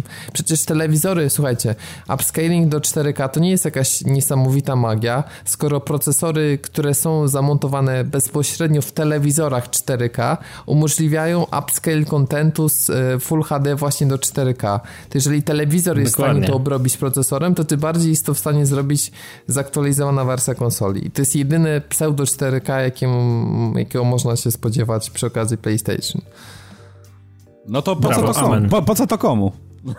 No, no po właśnie, to, żeby kurwa, można było chyba samo to jest cztery K enabled i walnąć na tą naklejkę. I, sprze- i sprzedać sporo telewizorów zalegających na magazynach. Właśnie to akurat, taki powiedzmy mam z jakiegoś pana w krawacie, który powiedział, no. że mam macie zrobić tak, żeby PlayStation pociągnęło telewizory cztery K i a tyle mogę wam, A mogę wam potwierdzić, już o tym pisałem na grupie w związku z firmą logistyczną, z którą współpracuję, telewizorów Sony za cztery K zalega bardzo dużo. Zresztą nie tylko Sony. Na Szymon, ale prawda jest taka, że Sony bardzo lubi łechtać swoje ego najnowszymi technologiami, czego najlepszym dowodem jest Xperia Z pięć Premium? Czy Z cztery Premium? Już nie pamiętam, się pogubiłem. W każdym razie to była ta, która oferowała ekran cztery K e, tam pięć i dwa czy pięć i sześć cala, już nie pamiętam. pięć i dwa wszyscy... cala i cztery K, ja pierdolę, po prostu to mi się, to mi się nie mieści pod kopułą. To znaczy nie, no tam było osiemset sześć p p i, także ten ekran rzeczywiście miał taką rozdzielczość, ale problem polegał na tym, że oczywiście w recenzjach wszyscy się brandzlowali, że o tak, ostrość obrazu jest tak doskonała, jak wchodzę do menu, to wszystko wygląda lepiej. Potem się okazało, że ten ekran rzeczywiście działa w cztery K e, tylko w momencie, kiedy odtwarzamy wideo albo oglądamy albo obraz. Zdjęcia i co najlepsze jeszcze było tak, że było zdjęcie, które ładuje się w Full H D i po pięciu sekundach zmienia się w cztery K i tak, tak za każdym tak, jednym tak. zdjęciem, które przeglądamy. Tak, hmm. bardzo, bardzo przydatny feature, nie? Także, ale Sony, Sony lubi właśnie się takimi technologiami jarać i, i wpieprzać się w rzeczy, które nie do końca rozumieją, więc no, Morfeusz Czyli... cztery K... Mm-hmm. Czyli generalnie zróbmy ostatecznie głosowanie. P S cztery, P S cztery i pół, kto kupuje? Ja na pewno nie. Stary, ja w ogóle nie. nie wiem, czy ja w ogóle chcę cokolwiek od Sony, jeżeli chodzi o kwestię generacji konsol w ogóle. Ja myślę, że oni po prostu, oni postradali zmysł, oni się pogubili w pizdu, oni, oni nie wiedzą, co oni robią. To jest chaos. Ja nie potrafię ich rozszyfrować teraz. Ja tak samo, także odpowiedź nie, nie, nie kupuję. Ja, ja, ja, ja w ogóle tak. nie złamiesz? Nie, nie, nie, ja, ja na pewno nie. Znaczy ja powiem tak, jeżeli będą gry, które będą chodziły w Full H D i sześćdziesięciu klatkach, to podejrzewam, że będę przez trzy tygodnie chodził i gryzł się, a potem pójdę i kupię. Ale Bo... nawet jeżeli to będą tylko dwie, trzy gry? To znaczy nie, no wiesz, no jeżeli, jeżeli będzie to jakaś większa ilość, tak, no jeżeli to będą dwie, trzy gry, no to pff, sorry, ale nie. Chyba że oczywiście Sony, wiesz, Sony jeszcze mogło też w sumie w bondowskim stylu zrobić jakiś przycisk autodestrukcji. Teraz trzydzieści sześć milionów sprzedanych P S cztery, w momencie kiedy się pojawi te P S cztery i pół, zrobi... Pff, w związku z czym, czy... znaczy... zamieni twoją tak, konsolę, ja... będziesz mógł tylko wejść do sklepu i kliknąć pre-order P S cztery i pół. Dokładnie, znaczy Dokładnie ja, tak. ja, wam, ja, wam powiem tylko, ja, ja wam powiem tylko tak, to może być dobry moment, abym e, znowu za, pod moją strzechą zagościło PlayStation cztery, jeżeli będzie rzeczywiście w dobrej cenie, się nagle się okaże, że dwadzieścia milionów osób będzie chciało koniecznie wymienić sprzęt i, i ten sprzęt będzie po prostu w jakichś absolutnie absurdalnych, niskich cenach, na ale drogo. Nie tak no, ja jestem bezpieczny, ja jestem bezpieczny, bo moja konsola ma na dysku P T, więc moja pójdzie za osiemset dolarów jak nic. No, no, no tak, tak, więc jeszcze będziesz miał, go, zostanie gotówka jeszcze, jeszcze V R sobie dokupić do tego. Oczywiście, daj spokój, zrobimy. A, słuchaj Piotrek, zrobimy wspólnego deala i zrobimy bundla, ja jeszcze dorzucę swojego Xbox One'a z Fable Legends. Stary, kurwa, to kupujemy samochody. No. I nie kupujcie teraz P S cztery razem z V R-em, bo prawdopodobnie też ta całe cztery i pół powstaje po to, żeby V R jakoś działał po ludzku i nie zdziwię się, jak się okaże, że na PlayStation cztery ledwo, ledwo to działa i to też ja, było jedna z ja, przesłanek ja też, do tego, żeby zaktualizować konsolę. Ja też podejrzewam, że po prostu e, ewentualnie w tym P S cztery i pół pojawi się jakieś nowe gniazdo albo gniazdo A U X zostanie update'owane w tym celu, żeby można było wpiąć się do niego bezpośrednio e, z Morfeuszem, który wyjdzie w jakiejś ultra podstawowej formie bez tego pieprzonego pudełka, które jest dołączane, żeby rozdzielać obraz i robić magię. To tak jak e, Xbox miał później złącze Kinect Ready czy coś takiego. Nie? Tak, tak, tak, dokładnie, dokładnie o tym mówię. Wpinali, więc um, analogia zachowana. To no nic, ostatnim... czekamy jeszcze, jeszcze, jeszcze może ze dwa lata mhm. i, i poczekamy na PlayStation cztery i trzy czwarte. No, no może natomiast się... na Final Fantasy piętnaście nie będziecie musieli czekać dwóch lat, ponieważ gra pojawi się trzydziestego września na PlayStation cztery i Xbox One.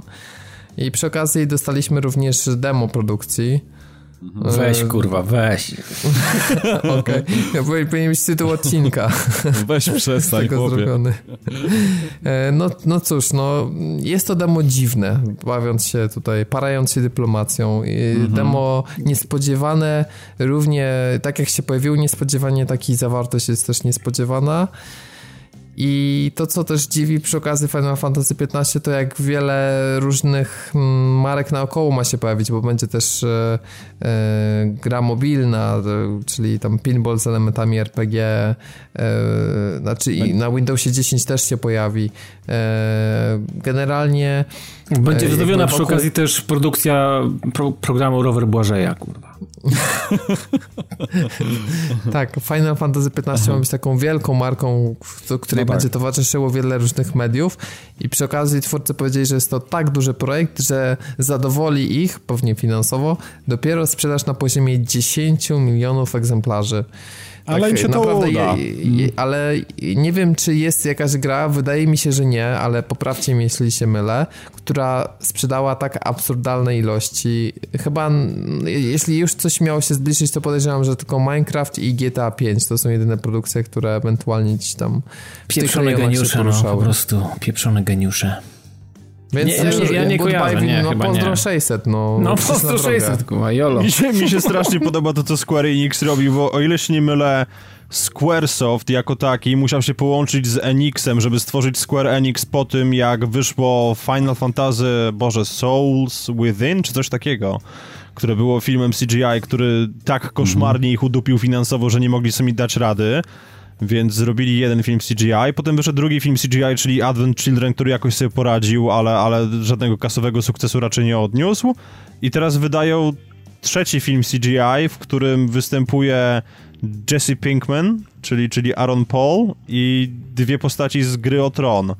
Więc podejrzewam, że finansowo też im się to zbytnio nie uda i teraz pytanie, kto chce kupić Square Enix i ile jest w stanie dać? Ale, że, ale, ale akceptują, ale akcept, akceptują wszystkie oferty powyżej stu euro, podejrzewam, więc tak, ale daje to będzie rzeczywiście ale, słuchajcie, film, ale, ale słuchajcie, no. Jedną rzecz, bo tam głosów użyją, to są głosy, żeby nie było, że aktorzy będą, bo tam powstaje pełnometrażowy film, właśnie Kingslave Final Fantasy piętnaście, a oprócz tego będzie jeszcze Brotherhood Final Fantasy piętnaście, czyli serial. Publikowana w pięciu odcinkach na YouTubie seria anime.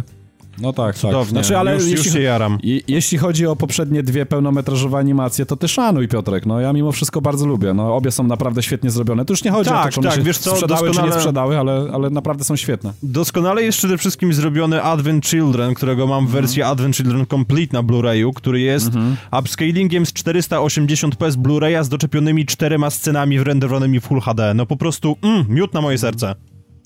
Nie, no tak, ale jeśli chodzi o... E, e, jeśli, jeśli, jeśli, jeśli nie czepiamy się już tutaj technikaliów, tylko tego, co zawiera jakby sam, sam produkt w środku, e, e, całą historię i w jakim uniwersum się tam, że tak powiem, poruszają twórcy, no to to jest naprawdę bardzo fajna produkcja. Nie, no wiesz, ja, ja absolutnie... Ja złego, absolutnie... złego słowa nie dam powiedzieć, no. Wiesz, no gdybym, gdybym nie był fanem siódemki, to bym tego nie kupił. Więc no, mhm. w pewnym sensie rozumiem, ale z drugiej strony, patrząc biznesowo na to, no to powodzenia. No tak, tak. Znaczy generalnie no, wracając, wracając co, do... Tylko fajnie, tylko demo. Do dupy, znaczy wracając no. do demo, znaczy ja wam powiem tak, że demo to jest dla mnie jakieś absolutnie nieporozumienie. Ja nie wiem, co oni chcieli pokazać w tym demie, bo dlatego, że no to jest niby jakiś tam sen, coś tam, nie wiem jak to będzie za, zaparte gdzieś tam fabularnie o, o całość, o całokształt. Podobno nie, nie będzie, ale, to jest w ogóle ale, obok ale... całkowicie. No to mam nadzieję, że to będzie obok, dlatego że bieganie z plastikowym mieczem i, i, i plastikowym jakimś tam młotkiem, który y, wydaje pisk przy, przy każdym uderzeniu w ogóle, kiedy atakujemy przeciwnika y, i ataki jednym przyciskiem, tak naprawdę naciskanie ciągle jednego przycisku w, w kółko, to jest dla mnie absolutnie nieporozumienie i y, tak naprawdę coś, cieka- coś, na, coś jedyna ciekawa rzecz, którą można tak naprawdę zobaczyć, znaczy dwie ciekawe rzeczy, które można w tym demie zaobserwować, to y, jedna walka, która jest jakby walką z bossem, gdzie może, mamy tych więcej możliwości, bo tam już dochodzi nareszcie jakieś tam parowanie, e, teleportacje, e, jakieś rewersale i tego typu rzeczy i ta mechanika troszeczkę bardziej jest rozbudowana niż tylko to naciskanie przez większość dema jednego przycisku, e, więc tam, tam, tam powiedzmy już zaczyna się coś dziać oraz... E, Cała, całe środowisko, że tak powiem i, i, i efekty jakieś tam pogodowe, dnia i nocy, to, to jest fajnie zrobione. Pod kątem jakby takim artystycznym to, to nie można specjalnie się tutaj przyczepić. Muzyczka e... daje też radę. I muzyka też jest świetna, tak, muzyka jest genialna, także mówię, tam pod kątem artystycznym całe bieganie, na przykład w tym, ten moment, gdzie jesteśmy, biegamy taką, taką miniaturką jakby i, i wbiegamy gdzieś na wielki stół, za oknem możemy na przykład uruchomić, właśnie zmienić porę dnia czy, czy, czy pogodę, robi to wrażenie. Pod kątem technicznym to, to, to jest naprawdę fajnie, fajnie, takim wizualnym, artystycznym jest fajnie zrobione, ale... Sama zawartość dema jest, dyplomatycznie mówiąc, um, um, no niepowalająca jakoś znaczy, specjalnie. Mi się jeszcze nie podobała nie bardzo właśnie, no. bardzo sam, sama walka w ogóle, można powiedzieć, że tak naprawdę jej nie ma, ona się sprowadza do jednego guziora i tak naprawdę, mhm. a w dodatku demo, demo jest pokazywane w, w jakiś taki dziwny sposób, że mm, często do starć dochodzi w jakichś takich ciasnych uliczkach, oprócz tego, że trzy czwarte dema biegamy i zbieramy jakieś kryształy, to ta praca kamery to po prostu jest jakiś koszmar, jak kilka materiałów nagrałem, żeby po prostu pokazać i ludzie nie wierzyli w ogóle, że to demo to w ogóle kubeł i zaraz się zleciało na mnie masę paladynów z pochodniami yy, mm-hmm. i zaczęli nie, to niemożliwe, co, w ogóle nie, ale jakoś powiedzieli, że szybko pójdą odpalić demo i jakoś już nie wrócili, albo im zamokły te pochodnie w pizdu gdzieś, albo, albo nie wiem, albo zabłądzili w drodze powrotnej do mnie i już nie mm-hmm. przyszli bronić, więc jednak coś jest na rzeczy. Demo jest generalnie yy, skrótowo, tak powiem, bardzo tak i to tak bardzo po łebkach i tak trochę generalizując. Jest, jest, jest niezłą chujnią generalnie, nie powinno w ogóle wyjść i nie pojawić się w storach. O, tak ale mi się wydaje. Tak to zaczęło, że myślałem, że powie jakąś wielką mądrość, a tutaj mm. takim surowym miechem to znaczy, poleciał. Nie, bo, ale słuchajcie, umów, znaczy, żeby, nie, była, żeby, żeby, żeby, żeby była jasność. Mówmy ja, ja o faktach, wam, że mówmy jak jest naprawdę. No. Że, żeby była jasność, bo ja się bardzo jaram marką i będę jej mimo wszystko bronił, ale demo jest naprawdę słabe, jest bardzo słabe i powiem wam, że widać taki duży rozstrzał pomiędzy innymi materiałami, które możemy zaobserwować sieci, gdzie naprawdę widać tak jakieś jak się naprawdę... jaraliśmy, pamiętasz tą walkę tak, w tym tak. takim pom- pomarańczowym, znaczy no gdzie więc... te światła pomarańczowe były. No więc nie? właśnie o to chodzi, pokazują na jakieś takie fa- fajerwerki, przy których ręka sama schodzi do gaci w ogóle, żeby yy, no nie może, dobra, nieważne co tam zrobić, ale yy, a generalnie dostajemy demo grywalne yy, jeszcze przed wypuszczeniem produkcji, które jest absolutną kupą i tak naprawdę zniechęca bardziej do zakupu niż, niż zachęca. Więc nie wiem skąd ten ruch i po co i, i dlaczego. I jeszcze, Piotrek, to ty też wysłałeś mi na tygodniu linka, zdaje się, że Audi R osiem będzie oficjalnym samochodem. Tak, tak, staje, tak au, Audi staje się częścią uniwersum Final Fantasy w ogóle. Tak, to jest, jest po prostu jest cudowny, okay. cudowny zabieg, który nie wiem, co ma na celu, bo wydaje mi się, że, wydaje mi się, że taki przeciętny człowiek jarający się Final Fantasy niekoniecznie jest osobą, którą stać na wypieprzenie prawie miliona złotych na, na Audi R osiem, no ale się mylę może i, i, i może niekoniecznie chodzi nie. o nasze polskie podwórko, tak, tak czy inaczej, no Audi jedno, właśnie stało jedno, się... Jedno, że chciałbym jeszcze powiedzieć, że bardzo mi się podoba ten biały kot z tym kryształem wjebanym w czoło, to jest niezłe. Mm, no, no. może, może ktoś, wiesz, może ktoś po prostu z garłacza mógł go tam wpierdolił, nie jest w stanie go sobie nie wydrapać. Wiem, ale, ale kotel razie, ma no... zajebiste uszy i ten diament wbity ja myślę, w czoło, stukwane ja myślę, że to, to jest masakra.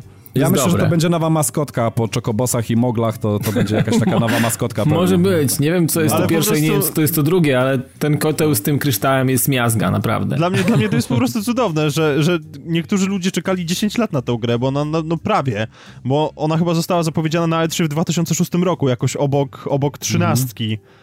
I, I no, czekaliśmy dziesięć lat tak de facto, niektórzy czekali i teraz nagle się okazuje, że to będzie jeden wielki kubeł, który na dodatek na, na, na warstwie technicznej jest równie wielkim kubłem. Znaczy, znaczy ja bym, chwileczkę, ja bym nie przekreślał, sporo, ja tak, też, tak, ja tak, tak. Przekreślał, ale wiesz co, okej, okay, tylko że problem polega na tym, że oni od poprzedniego dema, gdzie teoretycznie, które, które teoretycznie stało na starszej wersji silnika, niewiele zmienili, więc podejrzewam, że do premiery już też żadnych rewelacji, wiesz, takich, ale, które po prostu... Znaczy, ja ci powiem tak, będę bronił, bieganie po miasteczku, tam taki fragment jest w demie, gdzie... Yy, znaczy, ja nie wiem, czemu to służy, bo te, te mechaniki były takie trochę bez sensu, czyli taka tam stawanie bieda, taka low, low costowe takie strasznie. Staw, stawanie na jakichś takich przyciskach, które powodowały jakieś zmiany yy, właśnie na tym silniku, czyli tam zmiany pogodowe, czy zmiany e, e, pory dnia, czy tam, czy jakieś dodatkowe inne efekty nanosiły, czy zamieniały nas w, w jakąś inną postać, powiedzmy. I, i to wszystko jakby od strony technicznej prezentowało się całkiem nieźle. To, to nie można zarzucić, że to wygląda jakoś dramatycznie źle, tylko chodzi o to, że generalnie same, same mechaniki zawarte w grze i, i to, co my tam robimy i to, co jest jakimś tam motywem przewodnim i sama walka, to w tym demie tak naprawdę niczego nie pokazała, co by zachęcało. No ale to, to Szymon, jest problem. No, przepraszam, ale warstwa techniczna tutaj też tak jak zostało wytknięte przez Digital Foundry po prostu, bo oni już zrobili analizę, że sama warstwa techniczna też raczej nie powoduje zachwytów, bo są różne efekty cząsteczkowe, które wyglądają fajnie, ale są już na przykład na Xboxie One ucięte i gra stosuje dynamiczne skalowanie rozdzielczości, które wiesz tam ograniczają znaczy... w ogóle w niektórych wypadkach na Xboxie One do tysiąc trzysta sześćdziesiąt na siedemset z kawałkiem. No to Piotrek, Piotrek, Piotrek, umówmy się, ja, ja nie chcę tutaj się rozwodzić nad cyferkami, ja tylko mówię o swoim poczuciu estetyki, estetyki jakiejś. Nie, okej, okay, w porządku. Mi się podobało po prostu to, co widziałem. Czyli, no w porządku, czyli generalnie no. Ja wizualiom nic nie zarzucam, powiem wam jedynie, oprócz całej tej, mm, wszystkich tych at- atrakcji, w cudzysłowie mówią, mówiąc, przygotowanych dla nas, to... Odważnie idziesz, odważnie idziesz, no. no. Naj, najbardziej, wszystko, najbardziej z tego wszystkiego mnie martwi to, że jak możecie zauważyć w demie, te większość lokacji jest praktycznie pustych. Tam wieje pustkami, tak? Co z tego, że w tyle jest, coś tam fajnego się może dziać, że ta grafika jest nawet całkiem ładna, że, że, że postać się w bardzo fajny po- sposób porusza. Jak, nie porusza się fajnie, jak, bo on biega jakby był jak po jakiejś chorobie, kolanami do środka, kurwa, nie, ale Szymon. Generalnie, a nie, nie, animacja poruszania się postaci jest okej. Okay. Mi, mi to odpowiada, tak? Dla mnie, dla okay. mnie to jest na, naprawdę okej okay poziom, tylko problem polega na tym, że biegamy absolutnie po pustych lokacjach. No, i no to, to jest, fakt, tutaj to jest się słabe, nie będę, tutaj no. się Myślę, nie będę sprzeczał. Myślę, że to akurat się do premiery nie ma szans, aby zmieniło. No, to już, no, tak, tak, to już tak będzie po prostu. Jak przez dziesięć lat tego, na materiałach widać. Będzie jak wiatr dziesięć lat tego nie zmienili, to wiesz, to już teraz w tym roku nic nie zrobią. Dokładnie, to Final Fantasy to nie jest G T A otwartych światów, więc no nie. No nie, zdecydowanie. Znaczy musicie też, mieć, musi, musicie też mieć z tyłu głowy, że wiecie, no to, to taką ocenę, jaką ja teraz wystawiam i ten taki kredyt zaufania, który mam, to wystawia osoba, e, która w Final Fantasy trzynaście, gdzie trzy czwarte gry chodziło się w rynnie, mimo wszystko mi się ta gra podobała, więc no musicie taką poprawkę wziąć. Ja naprawdę Plus lubię tą serię. Szymonowi wszystkie gry się podobają, a powiedział, że demo jest słabe, no. Także zapiszcie to, Anno Domini dwa tysiące szesnaście, nagrywamy to trzeciego kwietnia tegoż roku. Szymonowi się coś nie podoba. Także nie, demo to... jest słabe. Demo jest więc, słabe, więc to niestety. Jak, jak, jak Szymon mówi, że coś jest słabe, to możecie sobie, wiecie, dodać jeszcze pięć punktów w, w dół. Także okay. myślę, że już tego, tego, tak, tak. No ja mam pytanie, duży poziom czy... tolerancji, dobra. No. Dobra, pytanie, jak twoja tolerancja dla Rise of the Tomb Raider i nowego dodatku Cold Darkness, który zamyka... Mm. zawartość w ramach Season Passa. Przepustki, tak. Mhm. I tym samym twórcy mogą już w pełni skupić się na tworzeniu fantastycznej grafiki wersji na PlayStation cztery, bądź już teraz co mnie nie wiadomo na, czy nie PlayStation cztery i pół. W każdym razie dostaliśmy ostatni dodatek i powiedz, czy jesteś zadowolony w ogóle z całości pakietu, i bo to takie dwa pytania, mm-hmm. i z samego no tak. dodatku. Na, cztery, na PlayStation cztery i pół na pewno będą lepiej e, wygenerowane włosy Lary, tak podejrzewam, że to będzie taka różnica. Czym na się chwalą, cztery i pół będzie miała jeszcze włosy pod pachami, bo z konsoli będzie w stanie generować. E, nie takie, że tak, tylko że... w Primalu. No ale generalnie powiem wam, że bardzo fajnie. No mamy teraz już wersję tak jakby goty, tak? Czyli no Season Pass się skończył, właśnie to jest ostatni dodatek, który został zapowiedziany, nic już raczej nie wyjdzie, chyba że jakieś może pakiety kart do tego trybu karcianego gdzieś tam jakieś może dorzucą i będą sprzedawać gdzieś na lewo w, w mikrotransakcjach. E, ale dodatek dosyć ciekawy, powiem wam, że tak, no mamy trzy takie większe dodatki, bo mm, mamy ten... E, Mamy to wyzwanie wytrzymałościowe, mamy Babę Jagę, który jest dodatkiem tam fabularnych z jedną nową lokacją, i tutaj również mamy jedną nową lokację i jest to coś pomiędzy dodatkiem fabularnym, ponieważ tam jakaś historia się toczy i możemy jakby skończyć e, ten dodatek. Ma on swój początek, ma on swój koniec, ale jednocześnie on zawiera tam m, taką zabawę w punktację i, i, i bicie rekordów i tak dalej, w, w, że tak powiem, po drodze.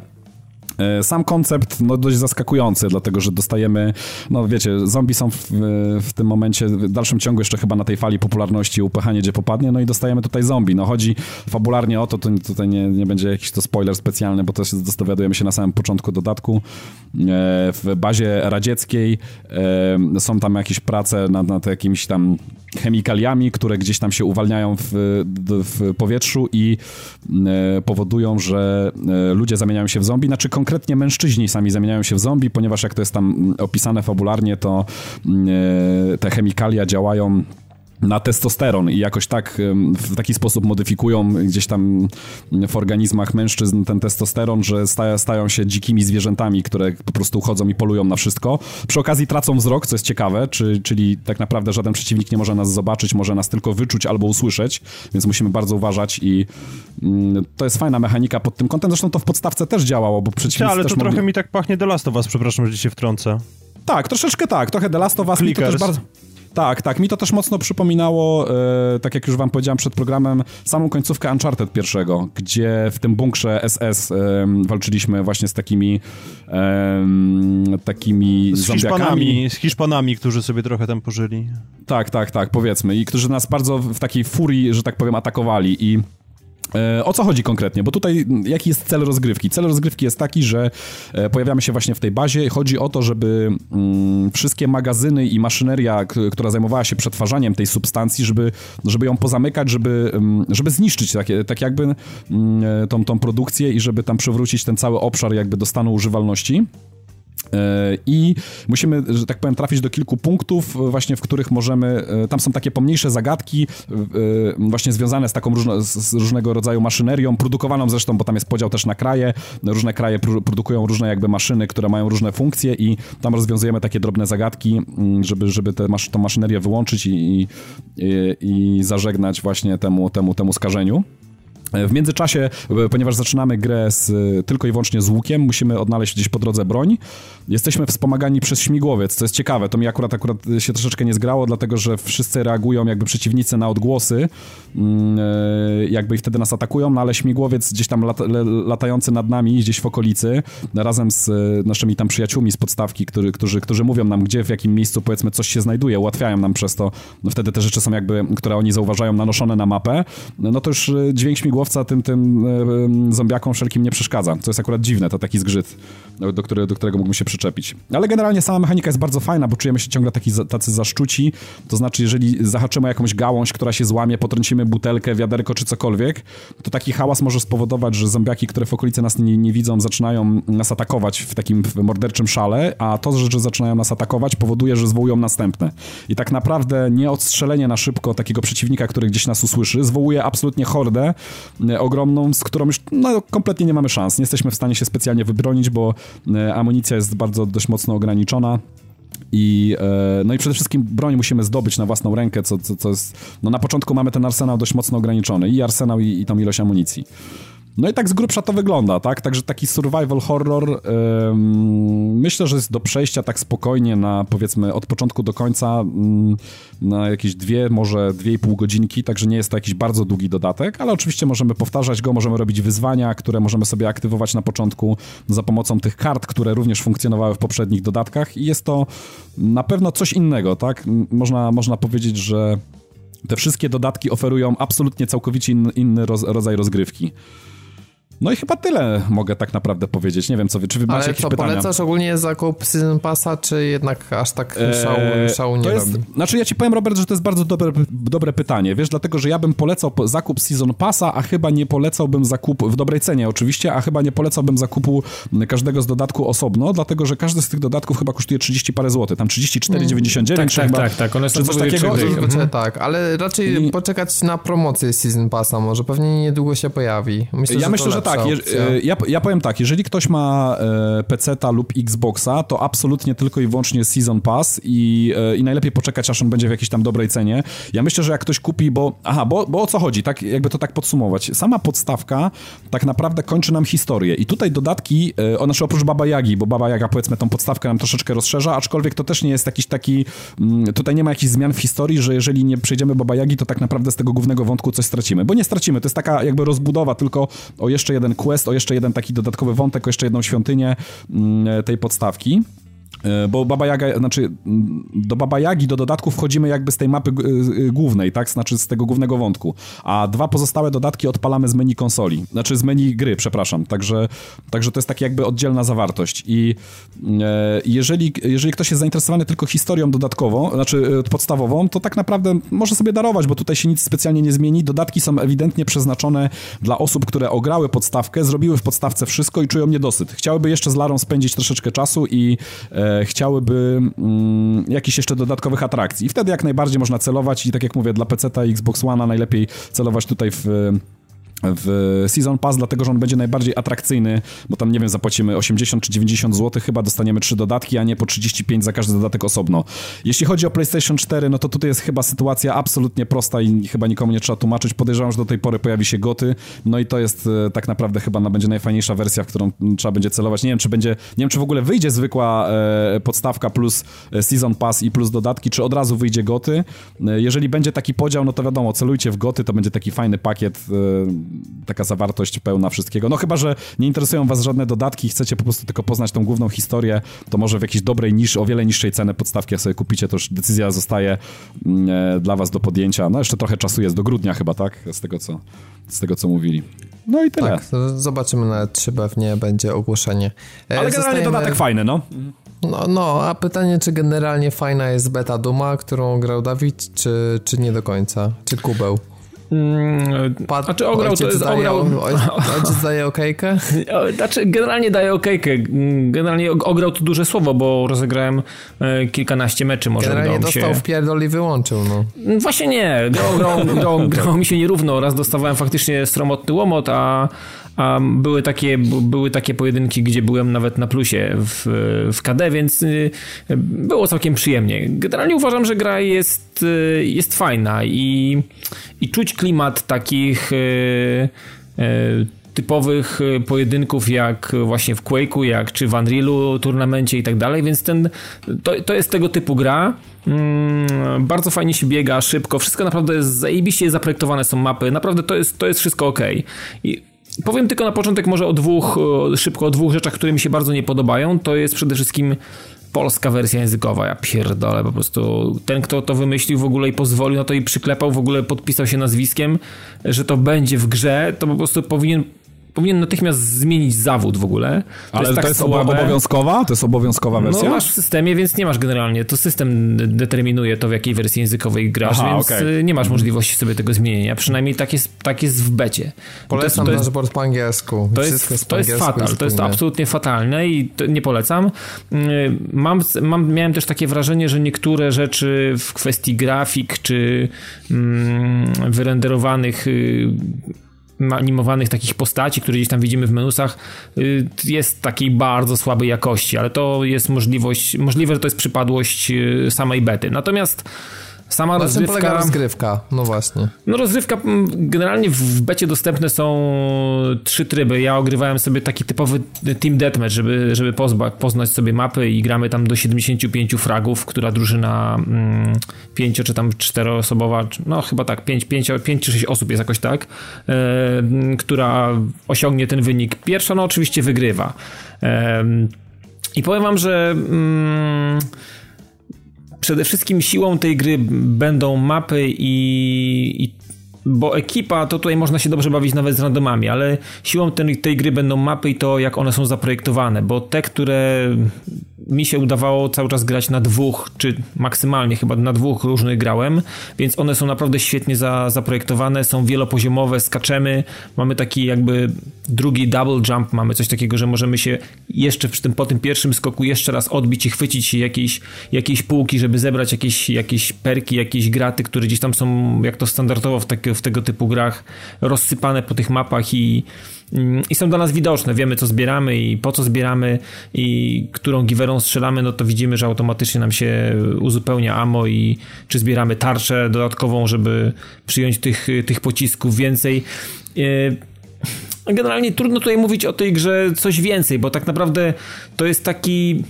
taki oldschoolowy, bardzo mocno skillowy shooter będzie multiplayerowy, w którym naprawdę trzeba będzie sporo czasu posiedzieć, żeby poznać dokładnie e, dokładnie mapę, to kiedy perki się regenerują i, mhm. i, i gdzieś tam się, które się pojawiają. Pojawia, tak. pojawiają. Oczywiście gra nam oferuje coś takiego, że w, y, mamy takie boostery, które możemy sobie aktywować w trakcie rozgrywki i wiemy na przykład, że Poja- po- znaczy pojawia nam się informacja, że dany booster pojawi się za ileś sekund i to jest na przykład przez półtorej minuty mamy takiego perka, odpalamy taki booster, odpalamy go i wiemy, że w, nie wiem, za dwadzieścia sekund w tym miejscu pojawi się na przykład ta, ta lepsza tarcza na przykład, możemy tam się pokręcić trochę i sobie wrócić, nie? Przepraszam, czy booster nazywa się booster, czy też ma jakąś fantastyczną nazwę po polsku? Znaczy wiesz co, to chyba jakieś ulepszenia, to są takie na zasadzie... Bo... Ja dzisiaj no. rozmawiałem ze znajomym właśnie i podrzucił mi kilka perełek typu pół drogi do zwycięstwa. Do Ej, zwycięstwa. Stary, nie, nie mów no, bo tak. Nagroda nie. za głowę aktywowana. Stary, to, to nie mówmy o polskim dubbingu, on po prostu, to jest, to jest, tego nikt nigdy nikomu nie wybaczy. To, co się stało, to jest fatalna rzecz. Nawet Rysa wypowiadał się na naszej grupie, że, że jak to Rysław, bardzo delikatnie i w takich słowach niechcących nikogo urazić, powiedział, że to jest naprawdę bardzo słabe. Dlatego...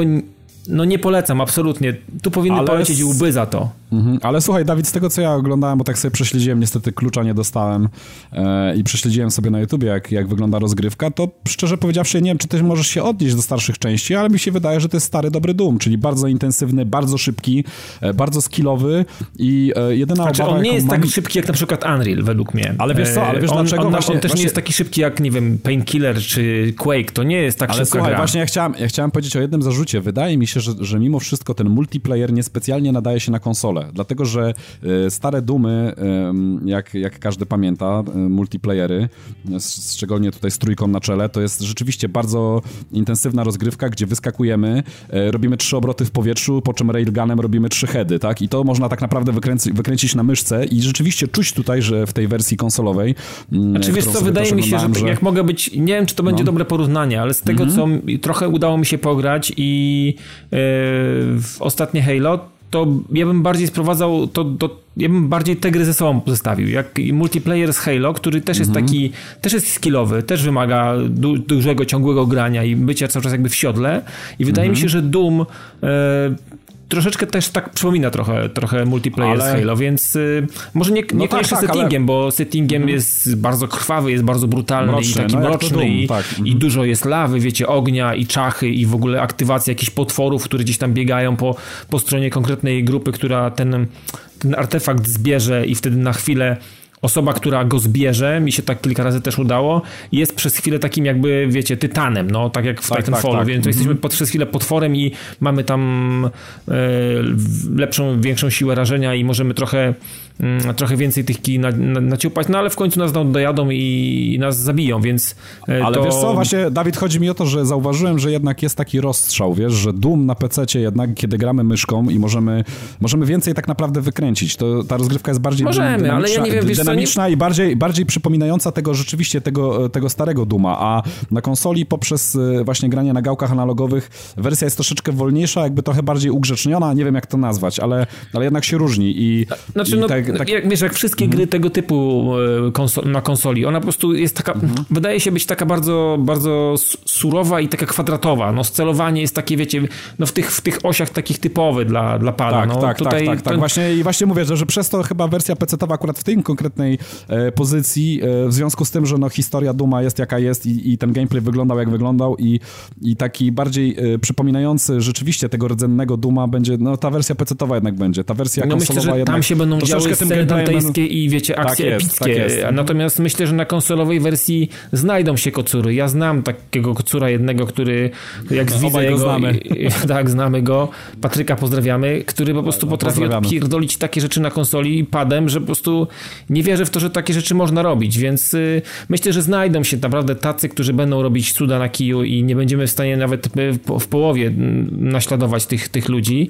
Natomiast fakt faktem, że mm, Dooma, tak jak powiedziałeś, kojarzymy z zupełnie innej, innej jakby z innego wymiaru, z innego, z, tak, z innego, z innego tempa rozgrywki, z innego tak, tempa no. rozgrywki, z innego jakby podejścia do rozgrywki przede wszystkim. Tak tutaj, ale myślę, że tutaj na konsoli też się będzie można fajnie bawić. Uważam, że przy tej grze będzie można się fajnie bawić. I... A ty kupujesz czy nie? Wiesz co, waham się jeszcze. Ja bardziej poluję, poluję na Overwatcha i jakoś tak Doom... Może Dooma kupię sobie później, za jakiś czas. Natomiast Overwatch jest dla mnie tym, w co będę chciał wejść bardzo mocno, więc... A ja was, a ja was może zaskoczę, ale powiem wam, że ja dla singla. Tylko i wyłącznie dla singla. Jakoś tak... Tak Call of Duty. Multi, multi na konsoli jakoś y, akurat w tej konkretnej grze, no nie mam odpowiedniego y, peceta jakby do, do tego, żeby, żeby móc się cieszyć multiplayerem. No myślę, że na Lumi za pośrednictwem Xboxa One mogłoby być ciężko zagrać. No raczej, raczej będzie ciężko niestety, ale, ale dla, dla singla, którego ja też bardzo lubię w Doomie, uwielbiam. Tak, ja też bardzo lubię wszystkie. Szczęście, tak także dla singla, dla singla na pewno na konsoli łyknę, to na bank. Tak, no dobra, no to postarajmy myślę... się nie korzystać z polskiej wersji językowej, bo ona na pewno nie ulegnie już zmianie według mnie. To nawet nie starajmy się, tylko po nie, prostu... Po prostu, wy, wy, wy, po prostu... Nie. Załóżmy, że jej nie ma po prostu. O, o, tak. Okay. Po, porozmawiajmy lepiej o tym, co jest i co będzie. Na przykład piątego kwietnia startuje Quantum Break. O, to taka, tak. Nie wiem, może słyszeliście o tej grze. Co nie fab, fab, fab. przewinęło. Fab, fab, Śmiejąc fab. się. I druga premiera, którą też wiemy, że będzie bardzo udana, Dirt Rally. Zewsząd płyną mega pozytywne informacje na temat tej gry. Konwersja podobno jest świetna. Tak. Przenieśli bardzo dużo efektów z, z, z peceta. Działa Full H D w sześćdziesięciu klatkach i jest przede wszystkim zajebisty fan z grania, więc mocny tydzień, bardzo mocny. No na pewno spodziewajcie się za tydzień recenzji Quantum Break, bo już jutro wieczorem będę mógł w końcu się cieszyć rozgrywką, także e, na pewno kolejna gra dziesięć na dziesięć z biblioteki Microsoftu, którą, czyli będę was zanudzał znowu tym, jak... Szymon jak jeszcze nie grał, ale on już wie. Chociaż internety, internety aż tak nie wybuchły, to znaczy raczej ósemka jest taką średnią siedem i pół do ośmiu, a niż dziewięć i pół na przykład. No, no więc... mocno, mocno hejtują serial w tej grze, więc no zobaczymy jak to będzie. No, znaczy, nie ja mogę słyszałem, że mechanika strzelania jest bar- że g- gameplayowo gra jest mniej pojechana niż ludzie się spodziewali, ale to mm-hmm. już Szymon opowie no. jak to będzie. Chociaż postaram, i tak powie, po, posta- że jest zajebista posta- w sumie. Postaram się, być obiekty- postaram się być obiektywny, ale nie, raczej mi się nie uda. No, wiemy, że nie będziesz. No. Dokładnie. Dawid też nie będzie obiektywny, bo po prostu olewa za brak polskiej wersji dla odmiany. Tak, ja po prostu tutaj, powiedziałem, ale, ale że nie. Ale się Dawid zdecyduj. Za chwil- tu mówisz Doom, nie grać, tu mówisz, że nie grasz, bo nie ma polskiej wersji. Co, dubbing byś ale... chciał w Quantum Breaku? Nie, ja bym w Quantum Break chciał napisy, bo wydaje mi się, że to, o czym mówiliśmy kiedyś, o tym jak bardzo... z jakim pietyzmem jest przygotowany Quantum Break, jeżeli chodzi o, o udźwiękowienie, to myślę, że nie chciałbym słyszeć pewnych, że, pewnych kwestii w języku naszym ojczystym, bo myślę, że one mogłyby brzmieć nienaturalnie i pewnie by brzmiały do dupy. Natomiast jeszcze, myślę, jeszcze że gdybyśmy mieli w, tak, myślę, że gdybyśmy mieli wersję byłoby kinową... Byłoby klan w zwolnionym tempie mniej więcej. Takie no, jakoś... myślę, że tak. Więc myślę, że tu by było, tu by było super i, i wtedy ta kinówka, wiecie, człowiek po prostu gdzieś tam oprócz tego, co by widział i to, co by się działo na ekranie, czerpałby jakieś informacje w jakiś sposób bierny po prostu, nie zastanawiając się ja nad tym, co, się, co, co, co to znaczy, co tam do niego dociera, czy część zrozumiał, część nie zrozumiał i tak dalej. Natomiast Dawid, wydaje mi się, no. że w, w Quake'u te takie fajne, zajebiste okrzyki, które my znamy, czy z Unreala, czy właśnie z Quake'a, mhm. czy, z, w, mhm. czy w Doomie, no to, to powinno zostać tak, jak było w oryginałach. Ja pamiętam te ten taki zajebisty wokal, który był w tych grach, jakiś, wiecie, jakiś, jakiś podkreślenie killa, czy first blood, no to, to zawsze było takie zajebiste, a po polsku to brzmi tak, że kurwa wstyd mi naprawdę za to, no. Znaczy ja wam powiem, że wydaje mi się, że w Quantum Break nie ma wersji kinowej, dlatego, że napisów nie da się napisać w zwolnionym tempie. Ale wiesz co, to jest, to jest jednak, pamiętasz, zastanawialiśmy się nad tym, ale tak, widziałem, tak, wiem, no. widziałem już gameplaye, są napisy po angielskie. Aha, są angielskie, okej. Okay. No to, jak no, to nie ma wytłumaczenia. Da wydłużyć, to nasze to też się da wydłużyć.